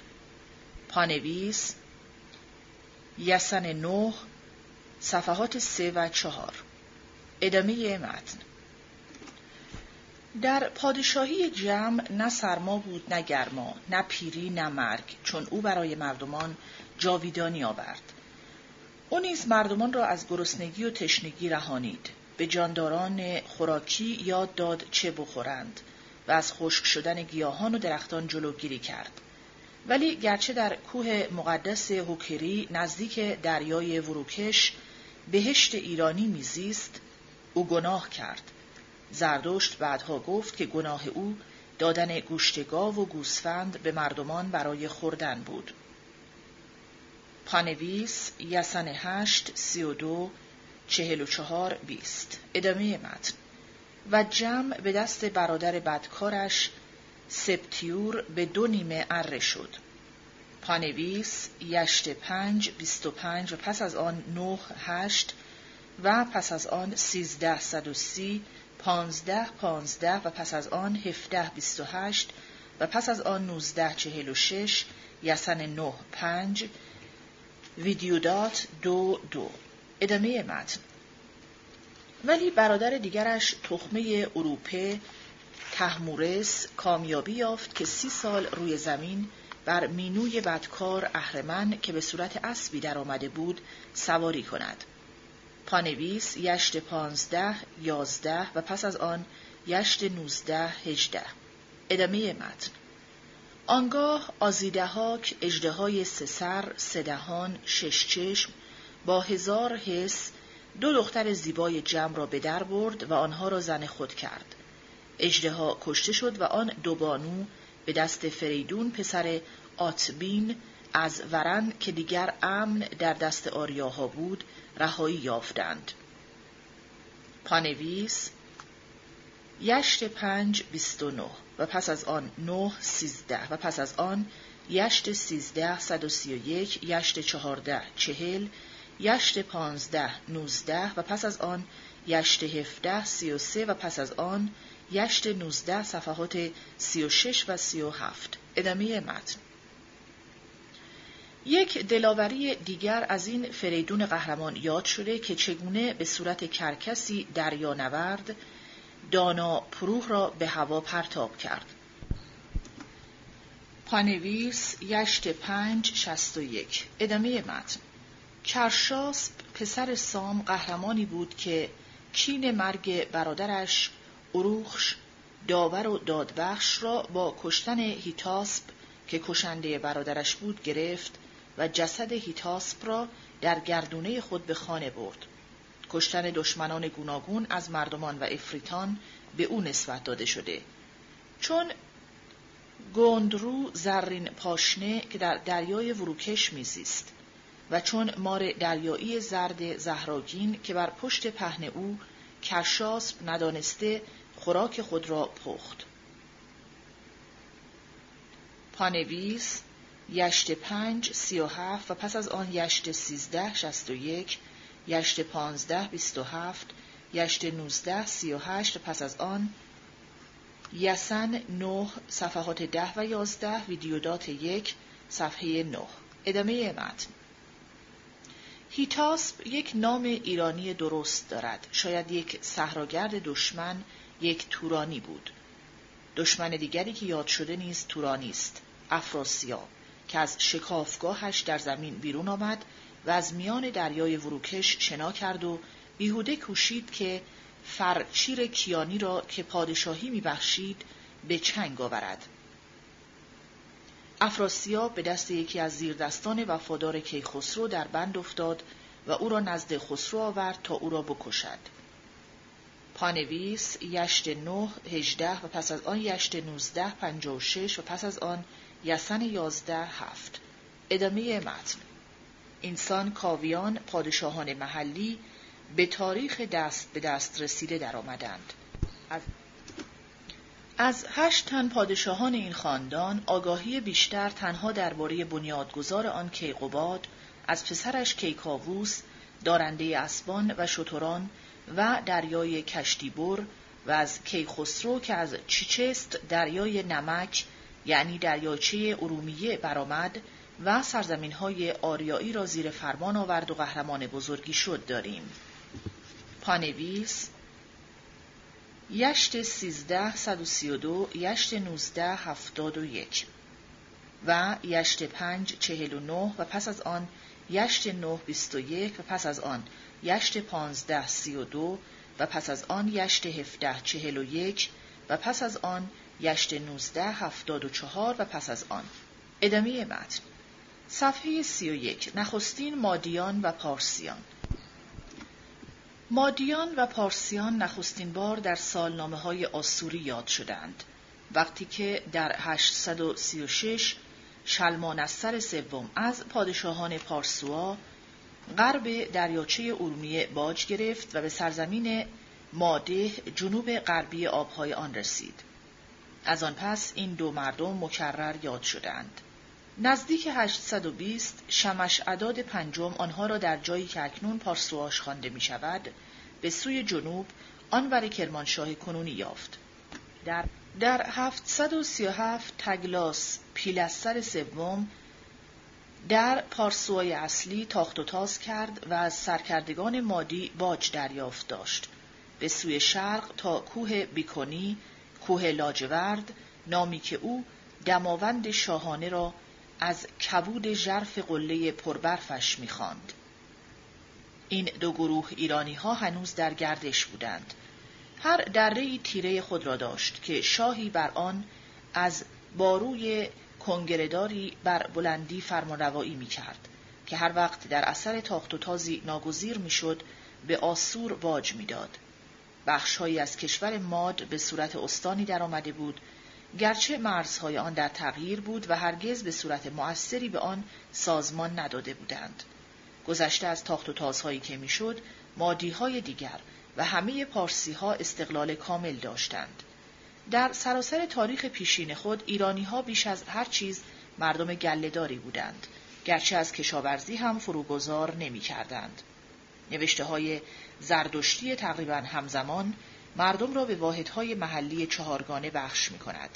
خانه یا دمانه، خاندان یا ویس، بخش شویسره و سرزمین دهیو. پانویس یسن سی و یک هجده. ادامه متن. از نظر اجتماعی آنها سه دسته هستند. خویتو، ورزنه و ایریامن. پانویس یسن سی و دو یک و یسن سی و سه چهار. ادامه متن. تنها دسته آخری طبقه فرمانروا هستند که به دسته های فرعی پریستار، آسرون، آسرون، آزاده گردونران، رس اشتر، ارتشتار، گلهدار، واستری فشویند و واستریوش و پیشور هویتی هوتوخش بخش می شوند. به نظر می آید که طبقه های پست را از نژاد دیگری می شناختند زیرا نام این طبقه رنگ یا پیشتره بود. پانویس یسن 19 17 ادامه متن یکی از شاهان محلی مادی به نام دایاوکو در 715 دستگیر و به سوریه برده شد. او همان دیوکس است که در روایت بنیادگذار شاهنشاهی مادی شده است. پانویس هرودوت دفتر یک صفحه 96 و پس از آن برای اشاره های پیش از این به مادی ها و پارسی ها نگاه کنید به اومستد History of Assyria 1923 صفحه های 117 156 159 178 و پس از آن 231 و پس از آن 243 و پس از آن به کتاب کمرون صفحه های 141 و پس از آن. ادامه متن. فرمانروای پس از او کیاکسارس اول است. او همان اواک ساتار است که در 714 به سارگون باج پرداخت. در زمان سناخریب در 702 او خود به استان آسوری هورهور تاخت آورد دسته های سپاهیان از پارسوا و انزن در 681 در هلولینه با سناخریب زد و خورد کردند. فرض شده است که رهبر آنها همان اکمنس یا هخامنش بوده که پادشاهان بعدی او را نیای نام دهنده خود می دانستند که نام خود را به همه خاندان هخامنشی داده است. پانویس استوانه کوروش یازده بیست و یک و پس از آن. داریوش بهستان بند یک هرودوت دفتر سه هفتاد و پنج دفتر هفت یازده. ادامه متن. پسرش تیسپیس یا چشپش شاه بزرگ شاه شهر انشن بود. نامی که شهر باستانی انزن به آن خوانده می‌شد. ولی جایش هنوز در همان شمال غربی شوش بر رودخانه کرخه بود که از دست ایلامی ها بیرون رفته بود. پیداست که ایرانی ها هنوز در راه خود به سوی جنوب بودند. چشپش دو پسر داشت. آریارامن و کوروش اول. یک لوح زرین آریارامن نشان می دهد که پارسی همان وقت به خط میخی نوشته می شده. اگر این فکر از آسور یا ایلام آمده بود به هر حال تقلید سرراستی از خط آنها نبود. نخستین بار در خط میخی واژه ها با یک میخ اوریب از یکدیگر جدا شده بود. واژه نگارهایی برای شاه، بوم، دهیو، بق و خدای بزرگ اهورمزد به پیروی از روش خط همسایه به کار می رفت. نشانهای دیگر یک الفبای خامی به دست می‌داد. سه نشان برای الف، ی و واو سرمایه های واکه های ایرانی را نارسا می نمایاند. 22 نشان هجاهایی بودند که هر یک از آنها یک همخان را پیش از الف نشان می‌داد. چهار نشان هر یک همخانی را که پشتش یه بود و هفت نشان هر یک همخانی را که پشتش واو بود می نمود. گاهی این واکه ها تلفظ نمی شدند. این نشان ها فقط ارزش همخانی داشتند. صفحه 33 دین ایرانیان دین ایرانی تا این زمان همان دین ساده آریایی طبیعت پرستی دیوها یا بقان حقیقی مانده بود سر همه بقان آسمان بود که نامش دیاوش هم ریشه زئوس یونانی بود و بیشتر او را خداوند اهورا یا دانا مزدا میخواندند. پس از چندی این جلوه های برترین نیرو در اهورمزد خداوند دانا یکی شد. آریارامن شاه گوید این دهیو یا سرزمین پارس که من دارم که اسبان و مردان خوب دارد بق بزرگ اهورمزد به من فرا برد. به خواست اهورمزد من شاه این دهیو هم. اهورمزد مرا یاری دهد. این سرمشق نوشته های پادشاهان آینده شد پس از آسمان همه فراگیر میترا یا مهر بود که از دیری او را ایرانیان دیگر در متانی و آریاهای دیگر در هند پرستش می کردند. مانند همه ایزدهای دیگر ایرانی او بق هوای آزاد بود. در یکی از جلوه های بیشمارش او خود خورشید بود. در مثل امروزی دوست تنگ دستان آنسان خوشایند پس از شبهای سرد زمستان و آنسان ترسناک در تابستان که رستنی ها همه میسوخت. گزارش های دیگر او را با آسمان شب پیوست می دهد. جای دیگر او نخست بغان اوشه سپیده بامداد بود که پیش از خورشید تیز اسب جاوید بر سر کوه البرز می شتافت. پس او بود که نخست بر بلندی های زرین زیبا می شد و از آنجا بر همه سرزمین های نیرومند آریایی که آرامش و بهبود خود را از او داشتند فرو می نگریست. بر این زمین های آریایی مهر همچون خداوند چراگاه های پهناور فرمانروایی می کرد. او بود که ستونهای خانه بلند ساخته را نگاهداری می کرد و چهارچوبه در را استوار می ساخت. از خانه‌ای که خوشنود بود به آن رمه گاو و گوسفند و فرزندان پسر زنان زیبا و گردونه و بالشهای خوب گسترده می بخشید. برای مردم خود او ایزد دادگری بود و وقتی نام او را چون یک واژه عادی به کار می بردند به معنای پیمان بود که او نگهبان و سرپرست به انجام رسانیدن آن بود. او را نمی‌شد فریب داد چون هزار گوش و ده هزار چشم او همیشه نگران بودند که پیمان شکن را بیابند. بیچارهی که حقش را رو بوده بودند با دستهای برآورده او را می‌خواند. اگر فریاد او بلند بود یا آهسته چیزی می‌گفت از روی همه زمین میگذشت و به آسمان برمیخواست آنجا که مهر آن را میشنید و به زهکار را به سزایی مانند خوره میرسانید پانویس هرودوت دفتر یک صفحه 138 ادامه متن برای پرستش او به پریستار نیاز نبود بزرگتر خانه مهر را با برات و نظر یا زور و نوشابه هوم نوش به معنای دور کننده مرگ در می‌خواند. قسمتی از آین پرستش مهر قربانی کردن شبانه گاوی بود. چون مهر همان اندازه که برای آفریده های خود نیک بود می توانست بد باشد. پانویس یسن سی و دو هشت ادامه متن این گونه قربانی های جانداران تا روزگار هخامنشیان انجام داده می‌شد. روز سال نو اسبهای نسایی در راه او قربانی می‌شد که نماینده اسبان سفید مقدس گردونه خورشیدی او بود. پانویس برای اشاره به مهر که نادرست دریافت شده نگاه کنید به هرودوت دفتر یک 131 و درباره اسبان سفید مقدس نگاه کنید به هرودوت دفتر یک صفحه 189 نیز به دفتر 3 106 دفتر 7 چهل دفتر 9 20 سترابو دفتر 11 و 13 7 تا 8 دفتر 14 9 ادامه متن.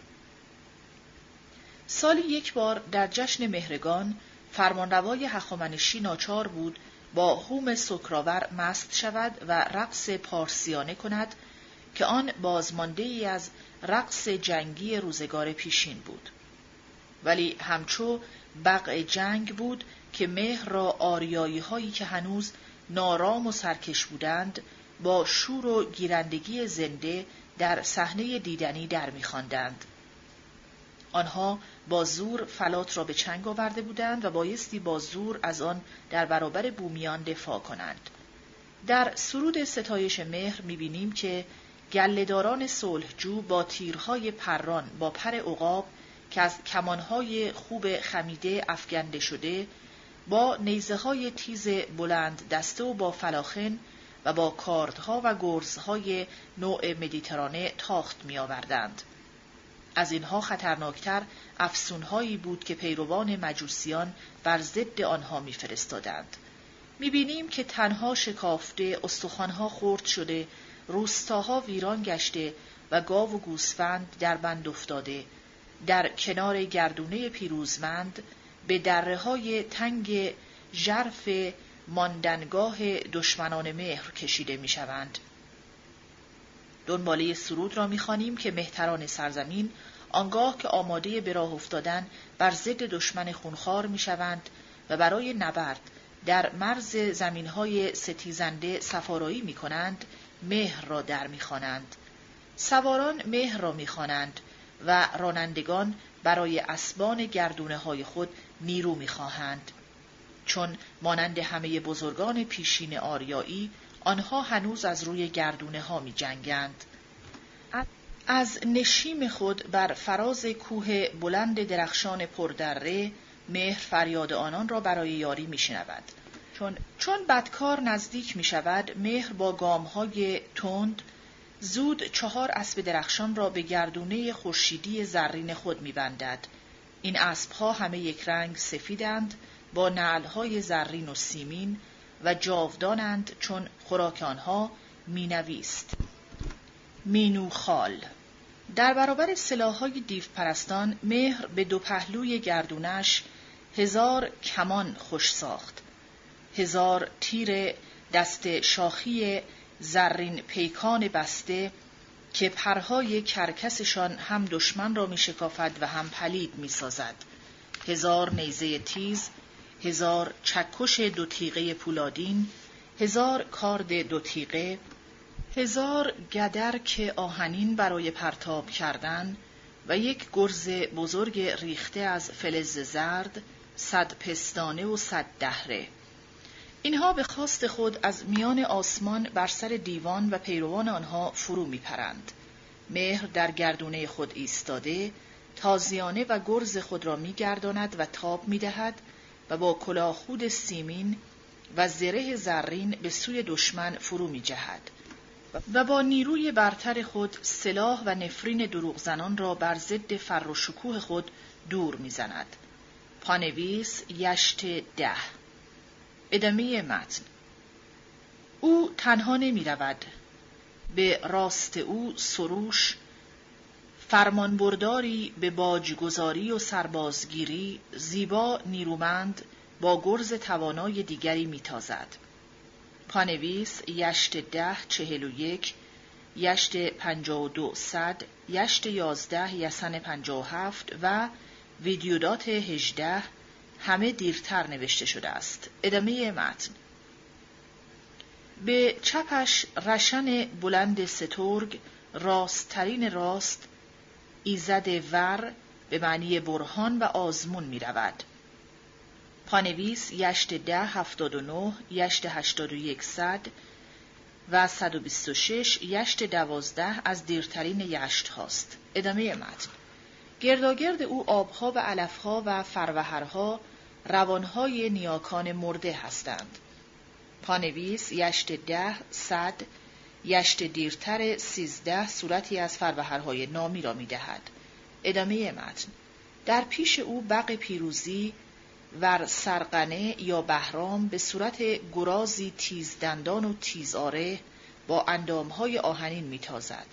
همراه با بقبانوی دلیری او در پی دشمن گریزان و با چهره گریان می رود تا مهره پشت او را که به مهر دروغ زده ستون زندگانی و سرچشمه نیروی جان او را بگیرد تا اندامهای او را پاره پاره کند و استخوانها و مو و مغز و سر و خون او را با خاک درآمیزد. پانویس یشت ده هفتاد و پس از آن هشتاد صد و بیست و هفت و یشت چهارده پانزده.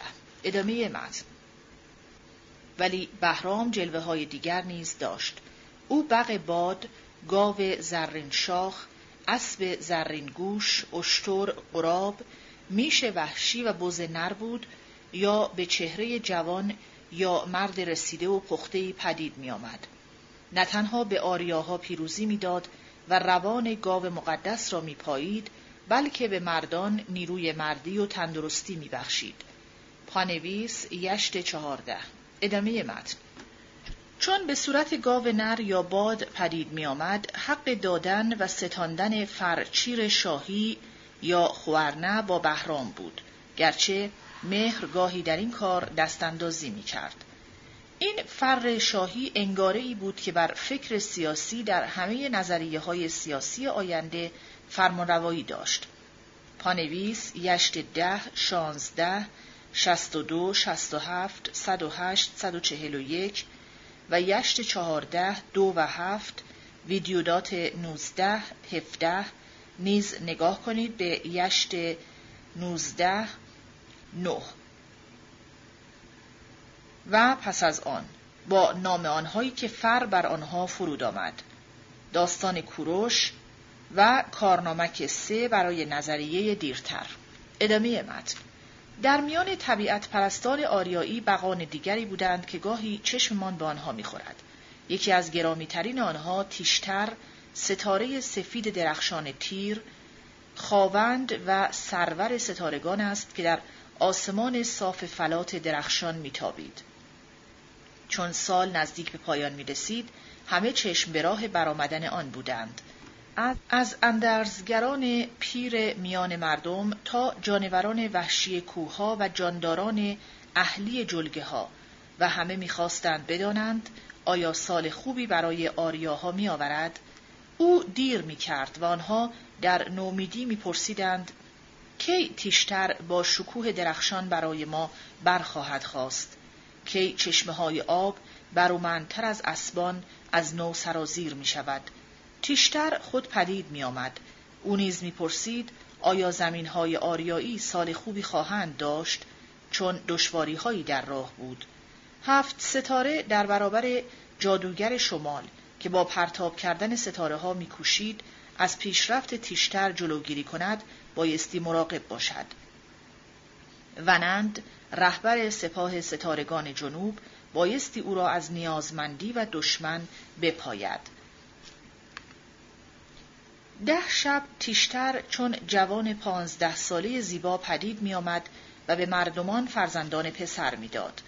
ده شب دیگر چون گاو زرین شاخ بود و گاو و گوسفند افزونه می گرفت. ده شب سوم شکل اسب سفید زرین گوش به خود می گرفت. آنگاه به دریای وروکش فرو می‌شد و در آنجا بق خشکسالی به صورت اسب سیاه اپوشه یا اپوش با او روبرو می‌شد. سه روز و سه شب می جنگیدند و تیشتر شکست می‌خورد. آنگاه تیشتر که با قربانی های پرستندگانش از نو جان گرفته بود بار دیگر به میدان می آمد و تا نیم صفحه سی و هفت سه روز و سه شب می جنگیدند و تیشتر شکست می خورد. آنگاه تیشتر که با قربانی های پرستندگانش از نو جان گرفته بود بار دیگر به میدان می آمد و تا نیم روز روز نخست خشکسالی ناچار می شد بگریزد. آنگاه دریا آغاز جوشیدن می کرد و میغ جزیره میان آن را می پوشانید. میغها به هم بر می و ابرها بر می و باد آنها را به جنوب می راند. اپام نپات فرزند آبها و خواوند مادینگان برقی که بر ابرها برده می شود آبهای تندرستی بخش را به کشورهای گوناگون زمین می گماشت.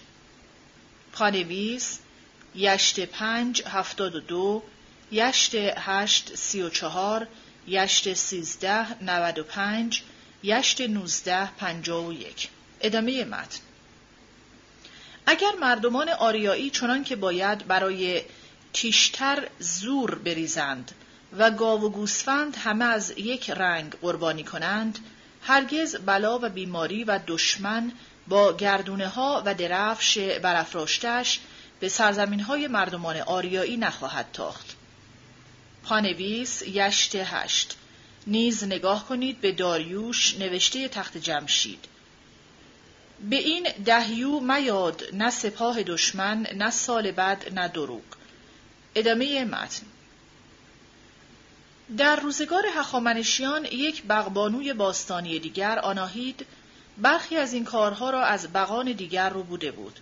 ناهید از فراز کوههایش آبها را روان می کرد که دشت و بیابان را به صورت کشتزار و باغ میوه در می آورد.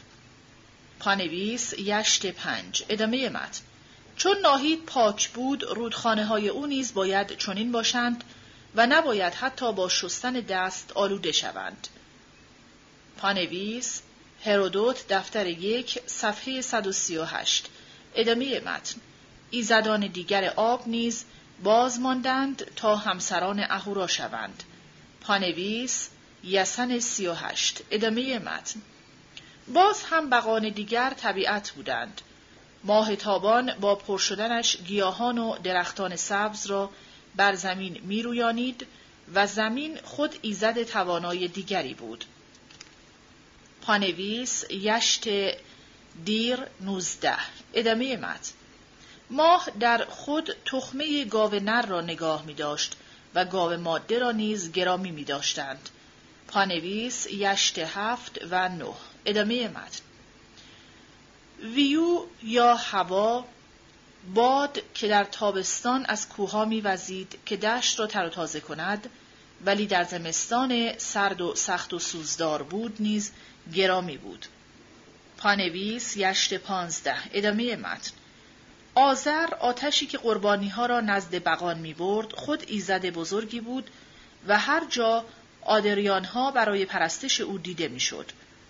پانویس یسن سی و شش هرودوت دفتر سه صفحه شانزده ادامه متن او شایسته هر گونه گرامی داشتن بود چون در زمستان که سوخت کمیاب و گران بود به او سخت نیازمند بودند.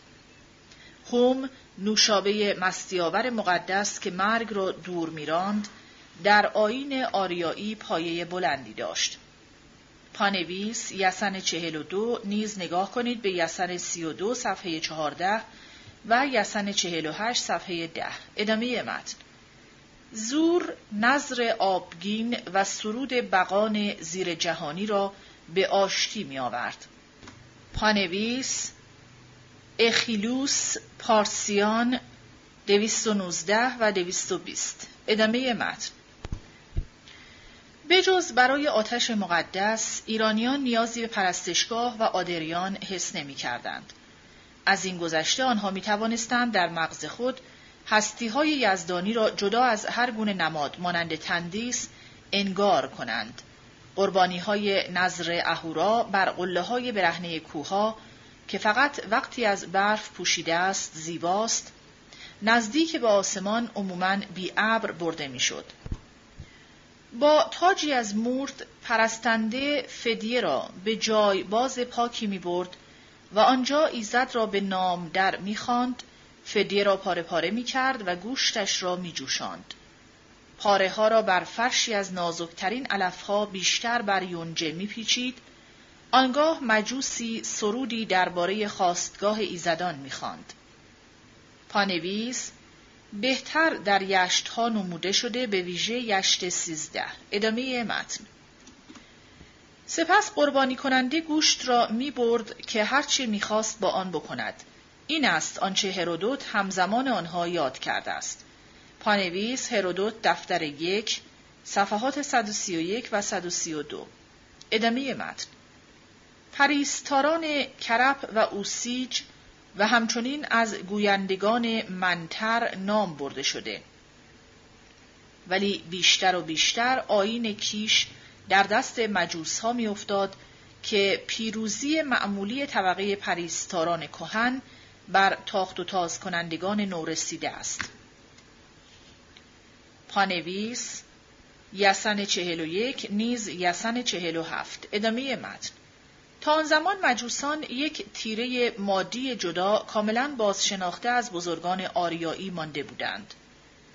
پانویس هرودوت دفتر یک صفحه 101 ادامه متن اثر تباه کننده آنها بر کیش برتر و بهتر کهن آریایی در آینده دورتری نمودار شد.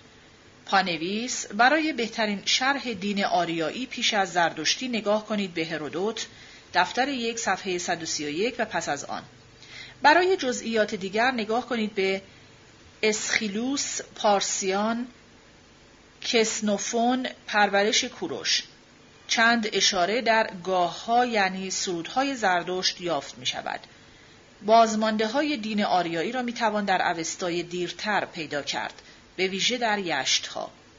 ادامه متن صفحه 39 شاهنشاهی مادی دسته های تازه از آسیای مرکزی گیمیراها یا کیمریها و اشگوزاها یا سکاها در پی اموزاده های ایرانی خود به فلات آمدند و روپوش زیور اسبها و کارد و سر گرزهای جنگی خود را در لورستان بازگذاشتند. سواران آسوری در پی اسبهای تازه به زمین پتوشری بر لب کویر مرکزی نمک رسیدند و شهر خواوندانی را به نام شدرپرنه و اپرنه همراه خود بردند. در نام شدرپرنه همان چسر فرنه به یونانی تسافرنس اول را می‌شناسیم. پانویس، پاتیس خوریس، سترابو، دفتر پانزده، سه یک. ادامه متن مهمتر از آنها خش سریته بود که فراورتش به یونانی فرا اورتس نیز خوانده می‌شد که به گفته هرودوت 53 سال در واقع از پیرامون 675 تا 653 بر ماد فرمانروایی می کرد. پانویس هرودوت دفتر یک صفحه 102 ادامه متن او با کدخدایی روستای کارکاشی آغاز کرد ولی پس از تاختن به چند خانوارنشین آسوری سرانجام یک اتحاد ضد آسوری از مادیها و ها درست کرد. آریارامن پسر چشپش می‌گوید که اهور مزد پارس خوب اسب و خوب مرد را به او داد. او دارد گشودن میهن آینده پارسی را که یونانیان آن را به نام پرسیس و امروز ما به نام فارس می‌شناسیم وصف می کند. به برادرش کوروش او فقط عنوان پدرش را شاه بزرگ شهر انشن روا می دارد. خودش را که برتر است به عنوان شاه بزرگ شاهنشاه شاه پارس می‌خواند ولی برتری او کوتاه بود چون مادیها به کشور او درآمدند و پارسیان به زیر فرمان آنها رفتند لوح زرین آریارامن شاید چون پروهی به پایتخت که همان زمان هنگمتانه همدان یونانی اکباتانه بود برده شد. این شهر بر آخرین دامنه های شرق کوه الوند به یونانی اورونتس است و آن قله از سنگ سخت داندار است که بیش از دوازده هزار پا بالای سطح دریا سر برآورده و قسمتی از یک رشته کوه تقریبا گذر ناکردنی است که از شمال به جنوب کشیده شده و تنها با گذر بلندی که به سرزمین گلولای بابل راه می برد شکافته می شود. در تابستان هوای آن دلپذیر است چون همدان 6280 پا بلندتر از دریاست. الوند آفتاب پس از نیمروز را پنهان می کند و برفهای آب شده خود را در جویهای کوچک بس شمار پایین میفرستد تا باغهای زیبا و میوهزارهای دلنشین زیر شهر و کشتزارهای بارآور جلگه های پهناور را آبیاری کند. دورتر در زمینهای سختتر چراگاه گله های گوسفند و بز و اسبان نسایی نامبردار بود. پانویس سالنامه نبونوئید ستون دوم یک سه داریوش بهستان بند سی و دو اسخیلوس پارسیان شانزده هرودوت دفتر یک صفحات 98 110 153 دفتر 3 صفحات 64 و 92 ازرا 6 صفحه 2 سترابو دفتر 11 و 13 صفحات 7 و 8 14 صفحه 9 ادامه متن. در زمستان که سرما به 20 درجه زیر صفر می‌رسد برف کولاک زوزه می‌کشد برف دو سه پا روی زمین هموار می نشیند و گذرها به بلندی 20 پا از برف پر می شود. رفت و آمد با بیرون از همه سو بریده می شود. ولی هنگمتانه بر تنها راه نسبتا آسان از غرب به فلات سوار بود و رونق و برومندی جانشین آن همدان گواه اهمیت پیوسته آن است.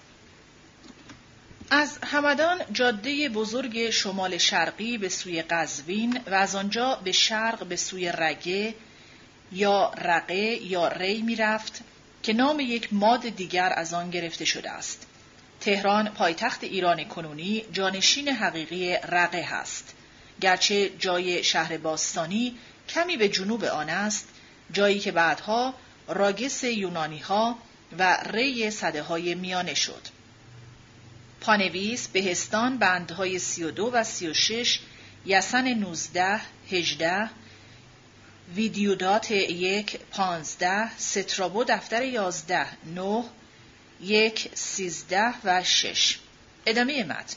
ری به نوبه خود جانشین یک روستانشین پیش از تاریخ بود. زیرا پناه یک صخره شرقی غربی جدا افتاده رشته شرقی غربی بلند البرز که بیشتر به بلندی ده هزار پاست و در شرق ری در دماوند با قله بیست هزار پایی به اوج خود می رسد، جلوی بادهای سرد شمالی را در زمستان می گرفت. البرز نیز جلوی بادهای ابرآور را از شمال می بست ولی به جبران آن آب برف را در نهرهایی که بر زمینهای شنزار به کویر نمک می رسد سرازیر می کرد. پشته های خاک کنار لبه های جلگه گواه بر این است که در این زمین ها پیش از تاریخ و پس از آن مردمان نشیمن داشتند. ری مانند همدان همیشه یک مرکز مهم راه بوده است. جاده دوم به سوی غرب از آنجا می رفت. از میان قزوین با یک شاخه پهلویی به دریای گرگان جاده اصلی به سوی غرب از میان تبریز میگذشت و به جلگه های گرد دریاچه اورمیه یا سرازیر از تنگ رواندوز به آسور می رسید. سرزمینی که از آن میگذشتند ماد سوم بود که هنوز آن را ماد آتروپاتن یا آذربایجان نمیخواندند اینجاست که نزدیک به پایان سده هشتم به مادیان و پارسیان که آسوریان با آنها نخست آشنا شدند برمیخوریم. به زودی این سرزمین به عنوان زادگاه زردشت گرامی شد. نه بسیار دور از شرق ری، راه از میان دربندهای دریای گرگان به سوی شمال میپیچید و از زیر دماوند میگذشت.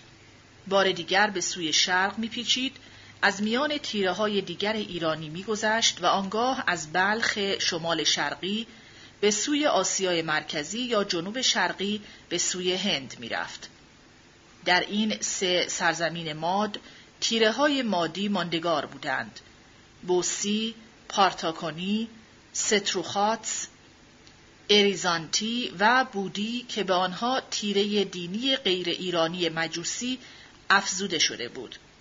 پانویس هرودوت دفتر یک صد و یک ادامه متن این مادی ها هنوز نیمه صحراگرد بودند. روی نقش های آسوری آنها را با موی کوتاه که آن را با نوار سرخی بستند و با ریش پیچیده و تابدار کوتاه نقش کردند روی پیراهن یک نیمتنه پوست گوسفند در بردارند که هنوز بهترین دوست رهسپاران در زمستان سخت فلات است که نیز نیازمند به پایفزارهای بلند برای گذشتن از میان برف بود. سلاح آنها فقط نیزه بلند بود و در پناه سپرهای سبد بافته های چهار گوش می جنگیدند. با این نیمه صحراگردان و به یاری پارسیان فرورتش دلیری داشت که به آسور تاخت آورد و نتیجه آن شکست و کشته شدنش در نبرد بود. 653 پانویس هرودوت دفتر یک 102 ادامه متن. پارس بار دیگر مستقل شد. دو سال دیگر 651 کوروش اول با ایلام همدست شد و برای شمش شوم اوکین بابلی که بر ضد برادرش آشور بنی آپال شاه آسور شوریده بود کمک فرستادند. نویسنده آسوری به جای پارس نام باستانی گوتی را به کار می‌برد. پانویس اومستد History of Assyria page 442 ادامه متن آنگاه یک پایور آسوری در اروک گزارش می دهد که هوم بنیگش شاه ایلام با مردمان زمین پارسوش به زمین هدالو برگشتند. یکی دیگر از تمریتو ایلامی ذکر می کند و از یک نامه دشمن نقل می کند. مردان پارسوش پیش نمی روند. زود آنها را بفرستید. ایلام و آسور از آن شماست. خبرهای ایلام که به آشور بنی آپال از طرف شاهیارش بیل ابنی در بابل فرستاده شده گرفتن زمین پارسوش را در بردارد. کمی پس از گرفتن ایلام و ویران کردن پایتختش شوش چنان که آشور بنی آپال به ما اطمینان می‌دهد کوروش پادشاه پارسوش از توانایی شاه آسور و فرمانرواییش بر ایلام شنیده و پسر بزرگش اروکو را با باج به نینوه فرستاده که سر بنهد و خواوندی شاه آسور و زیردستی نسبت به او را بجوید. ولی دلیلهای مهمتری برای فرستادن آنها بود. کیاکسارس اخشتره جانشین پدرش فرورتش شده بود فراخور او بود که کنیه بق جنگ ور سرغنه یا بهرام را گرفته بود سپاه را او روی طرح امروزین از نو سازمان داده و به نیزدار، کماندار و سوار بخش کرده بود. به نظر می آید که اخشتره بود که تنپوش و سلاحها را نیز تغییر داد. دو صورت به کلی مختلف روی پیکرهای کنده تخت جمشید مرتب نموده شده است. مادی ها با پوشیدن لباس های اصلی تر ایرانی باز شناخته می شوند. بر سرشان کلاه گرد نمدی کج با لبه پهن آویزان روی گردن دارند.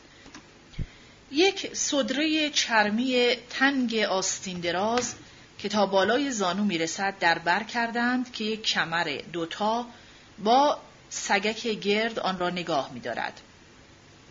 روی صدره هنگام آزین شاید جبه میانداختند. شلوار بلند چرمی و کفش بنددار با نوک برجسته نشان می دهد که پوشندگان آنها بسیاری از وقت خود را به سواری می گذرانند. یک ریش نکتیز کوتاه، سبیل و موی دسته شده روی گردن همه پرتاب و پرچین بود و گوشواره و گردنبند به زیور آنها می افزود. سلاح عمده تاخت همان نیزه از چوب سخت با نوک پرنگی لب برگشته و ته فلزی بود و بسیاری از جنگجویان نیز کمانی در کماندان پرکار و بسیار نقش و ترکش پر از تیر همراه داشتند. تنپوش مادی با آنچه به نام تنپوش پارسی خوانده شده بسیار فرق دارد. تنپوش پارسی به کلاه نمدی خیاردار لباس بلند تا مچ پا و کفش های کوتاه باز شناخته می شود. با سازمان نوعی که به سپاه مادی داده شد، تهدید به آسور بسیار سخت گشت.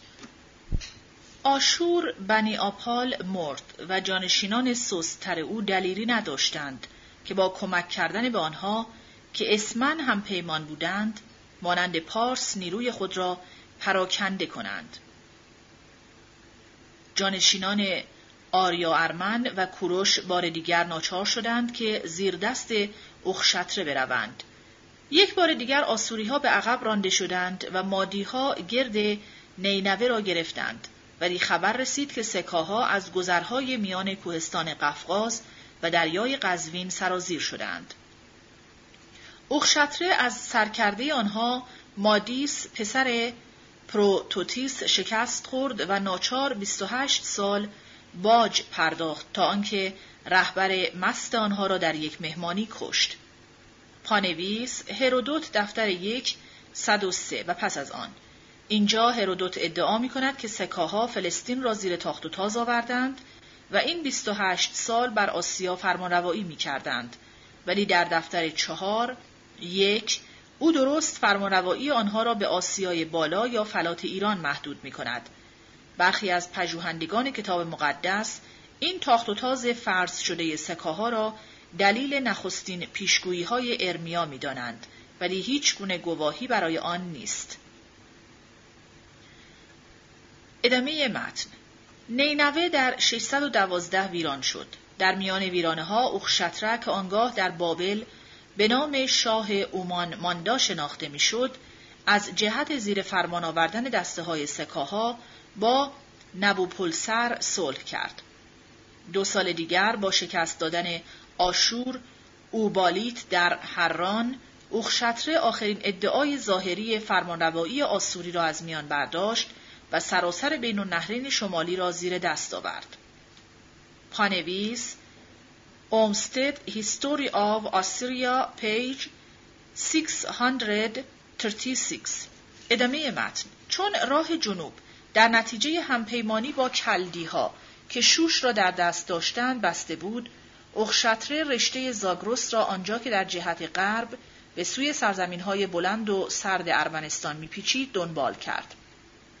آنجا دسته های دیگر ایرانی پادشاهی هلدیه را از میان برده و زبان هندو اروپایی خود را در کار آورده بودند. پانویس نیز نگاه کنید به ارمیا 51 27 ادامه متن در های باراور ارمنستان از میان رشته آنتیتوروس به جلگه های پهناور کاپادوکیه و رودخانه خالیس مرز لیدیه کشیده می‌شد. پنج سال کارزار با نبردی هنگام یک خورشیدگیری 28 مه 585 پایان یافت که هیچ یک پیروز نشدند و سرانجام صلح کردند و رودخانه هالیس مرز دو طرف ماند. پانویس هرودوت دفتر یک 103 ادامه متن کادوسی های کنار دریای گرگان به زیر دستی سر ننهادند ولی فرمانروای پارت پذیرفت که زیر فرمان برود. چهار نیروی بزرگ ماد، کلده، لیدیه و مصر سراسر شرق نزدیک را میان خود بخش کردند ولی از اینها فقط ماد را می‌توان شاهنشاهی خواند. پرمعناتر که ماد نخستین شاهنشاهی بود که جنگجویان شمالی که به یک زبان ایرانی سخن می‌گفتند و طرز فکر شمالی داشتند بنیاد گذاشته بودند. پس بیشتر جای بدبختی است که هیچ جا از روزگار مادی ها کاوش نشده است. زمانی که به پایتخت آنها همدان توجه شایسته بشود، می توانیم امیدوار باشیم که پشته خاک همدان جزء به جزء فرهنگ مادی را برای ما آشکار سازد و حتی بگذارد مادها به زبان ایرانی خودشان به ما سخن گویند. پانویس درباره پشته خاک همدان نگاه کنید به اریچ اشمیت Flights over Unnamed Cities of Iran 1940 page 91 ادامه متن صفحه 46 فصل سوم بنیادگذار کوروش همپیمان شدن با بابل استیاگس به جای پدرش اوخشتره در ماد فرمانروایی می کرد. نام او به ایرانی ارشت ویگه یا نیزانداز معنا می‌داد. ولی برای این پسر بسیار نامناسب بود چون در پادشاهی درازش 585 تا 550 فقط سستی از خود نشان داد. در زمین های پارسی آریارامن جای خود را به پسرش آرشام داده بود در شاخه دیگر کوروش جای خود را نه به اروکو بلکه به پسر کوچکترش کمبوجی اول شاه بزرگ شاه انشن داده بود. به او ارشتویگه دختر خود ماندانه را به زنی داد و او برای کمبوجی یک کوروش دومی زایید.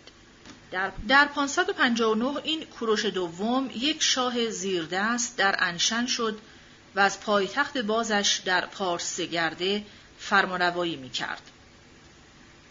فلات بلند پارس که کوههایی که از میان آنها راههای باریک پرپیچ و خم میگذشت آن را از جلگه کرانه داغ و ناسالم جدا کرده بود برای نگاه داشتن روحیه کهن جنگی ایرانی بسیار مناسب بود.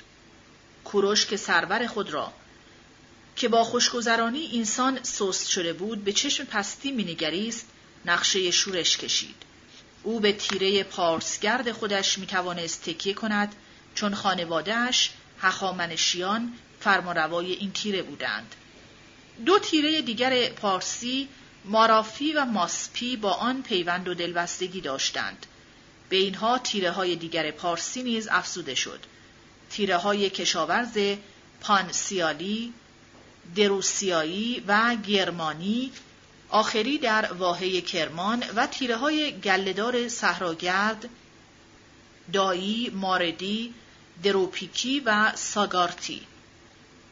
پانویس هرودوت دفتر یک 125 دفتر چهار 167 ادامه متن. از این تیره ها ماردی ها بیابان نزدیک تخت جمشید را در دست داشتند و از دیرباز شهرت راهزنی داشتند ولی ساگارتی ها در واحه یزد ماندگار بودند و در همان حال که به زبان مشترک سخن می گفتند با نداشتن زره فلزی از تیره های دیگر باز شناخته می شدند. تنها سلاح آنها کارد و کمند بود. پانویس اسخیلوس پارسیان 994 و پس از آن یک ماردی در محاصره ساردیس هرودوت دفتر یک 84 نیکولا دمشقی کرته 66 از کتسباس نئارخوس در سترابو دفتر 11 و 13 6 نیز دفتر 15 3 1 کورتیوس دفتر 5 و 6 12 و 17 ادامه متن. آنگاه که پارسیان همه زیر فرمان او یگانه شدند کوروش در جستجوی همپیمانی بر ضد ماد در میان دیگر نیروهای بزرگ شد. نزدیکترین و منطقی ترین آنها بابل بود. یک نسل پیش بابل همپیمان ماد بود ولی فقط برای دمی. به محض اینکه دشمن مشترک آنها آسور از میان برداشته شد و تاراج شاهنشاهی قسمت گشت همپیمانی فقط در نام باز ماند. زمانی که مهندسان نبوکد نصر زنجیر بزرگ دژها را ساختند که به نظر می آمد بابل دیگر شکست ناپذیر شده دشمنی را که از او می ترسید همسایش ماد بود. پس از یک پادشاهی دراز و کامیاب کشور گشای بزرگ بابلی هفتم اکتبر 562 درگذشت. پانویس داریوش بهستان بندهای سی و سه پنجا و دو اسگرته هرودوت دفتر سه نود و سه دفتر هفت هشتاد و پنج از این پس تاریخهای سالمه بابلی و یهودی طبق جدولهای این کتاب به تاریخهای یولیانی برگردانده می شود. چنانکه خود آنها خاطر نشان کردند صدی هفتاد همه تاریخهای جدولهای ما از نظر ستاره شناسی حتی یک روز هم اشتباه ندارد و در صدی دیگر می شود تا یک روز خطا در آن یافت شود. چون این جدول ها فقط برای تاریخ نویسی است این شک اهمیتی ندارد صفحه 23 ادامه متن پس از فرمانروایی کمتر از دو سال پسرش عمل مردوک در 13 اوت 560 جای خود را به نرگال شراف سور داماد نبوکد نصر داد. او به نوبه خود فقط تا 22 مه 556 بر تخت شاهی ماند که از این زمان لوحی از پسر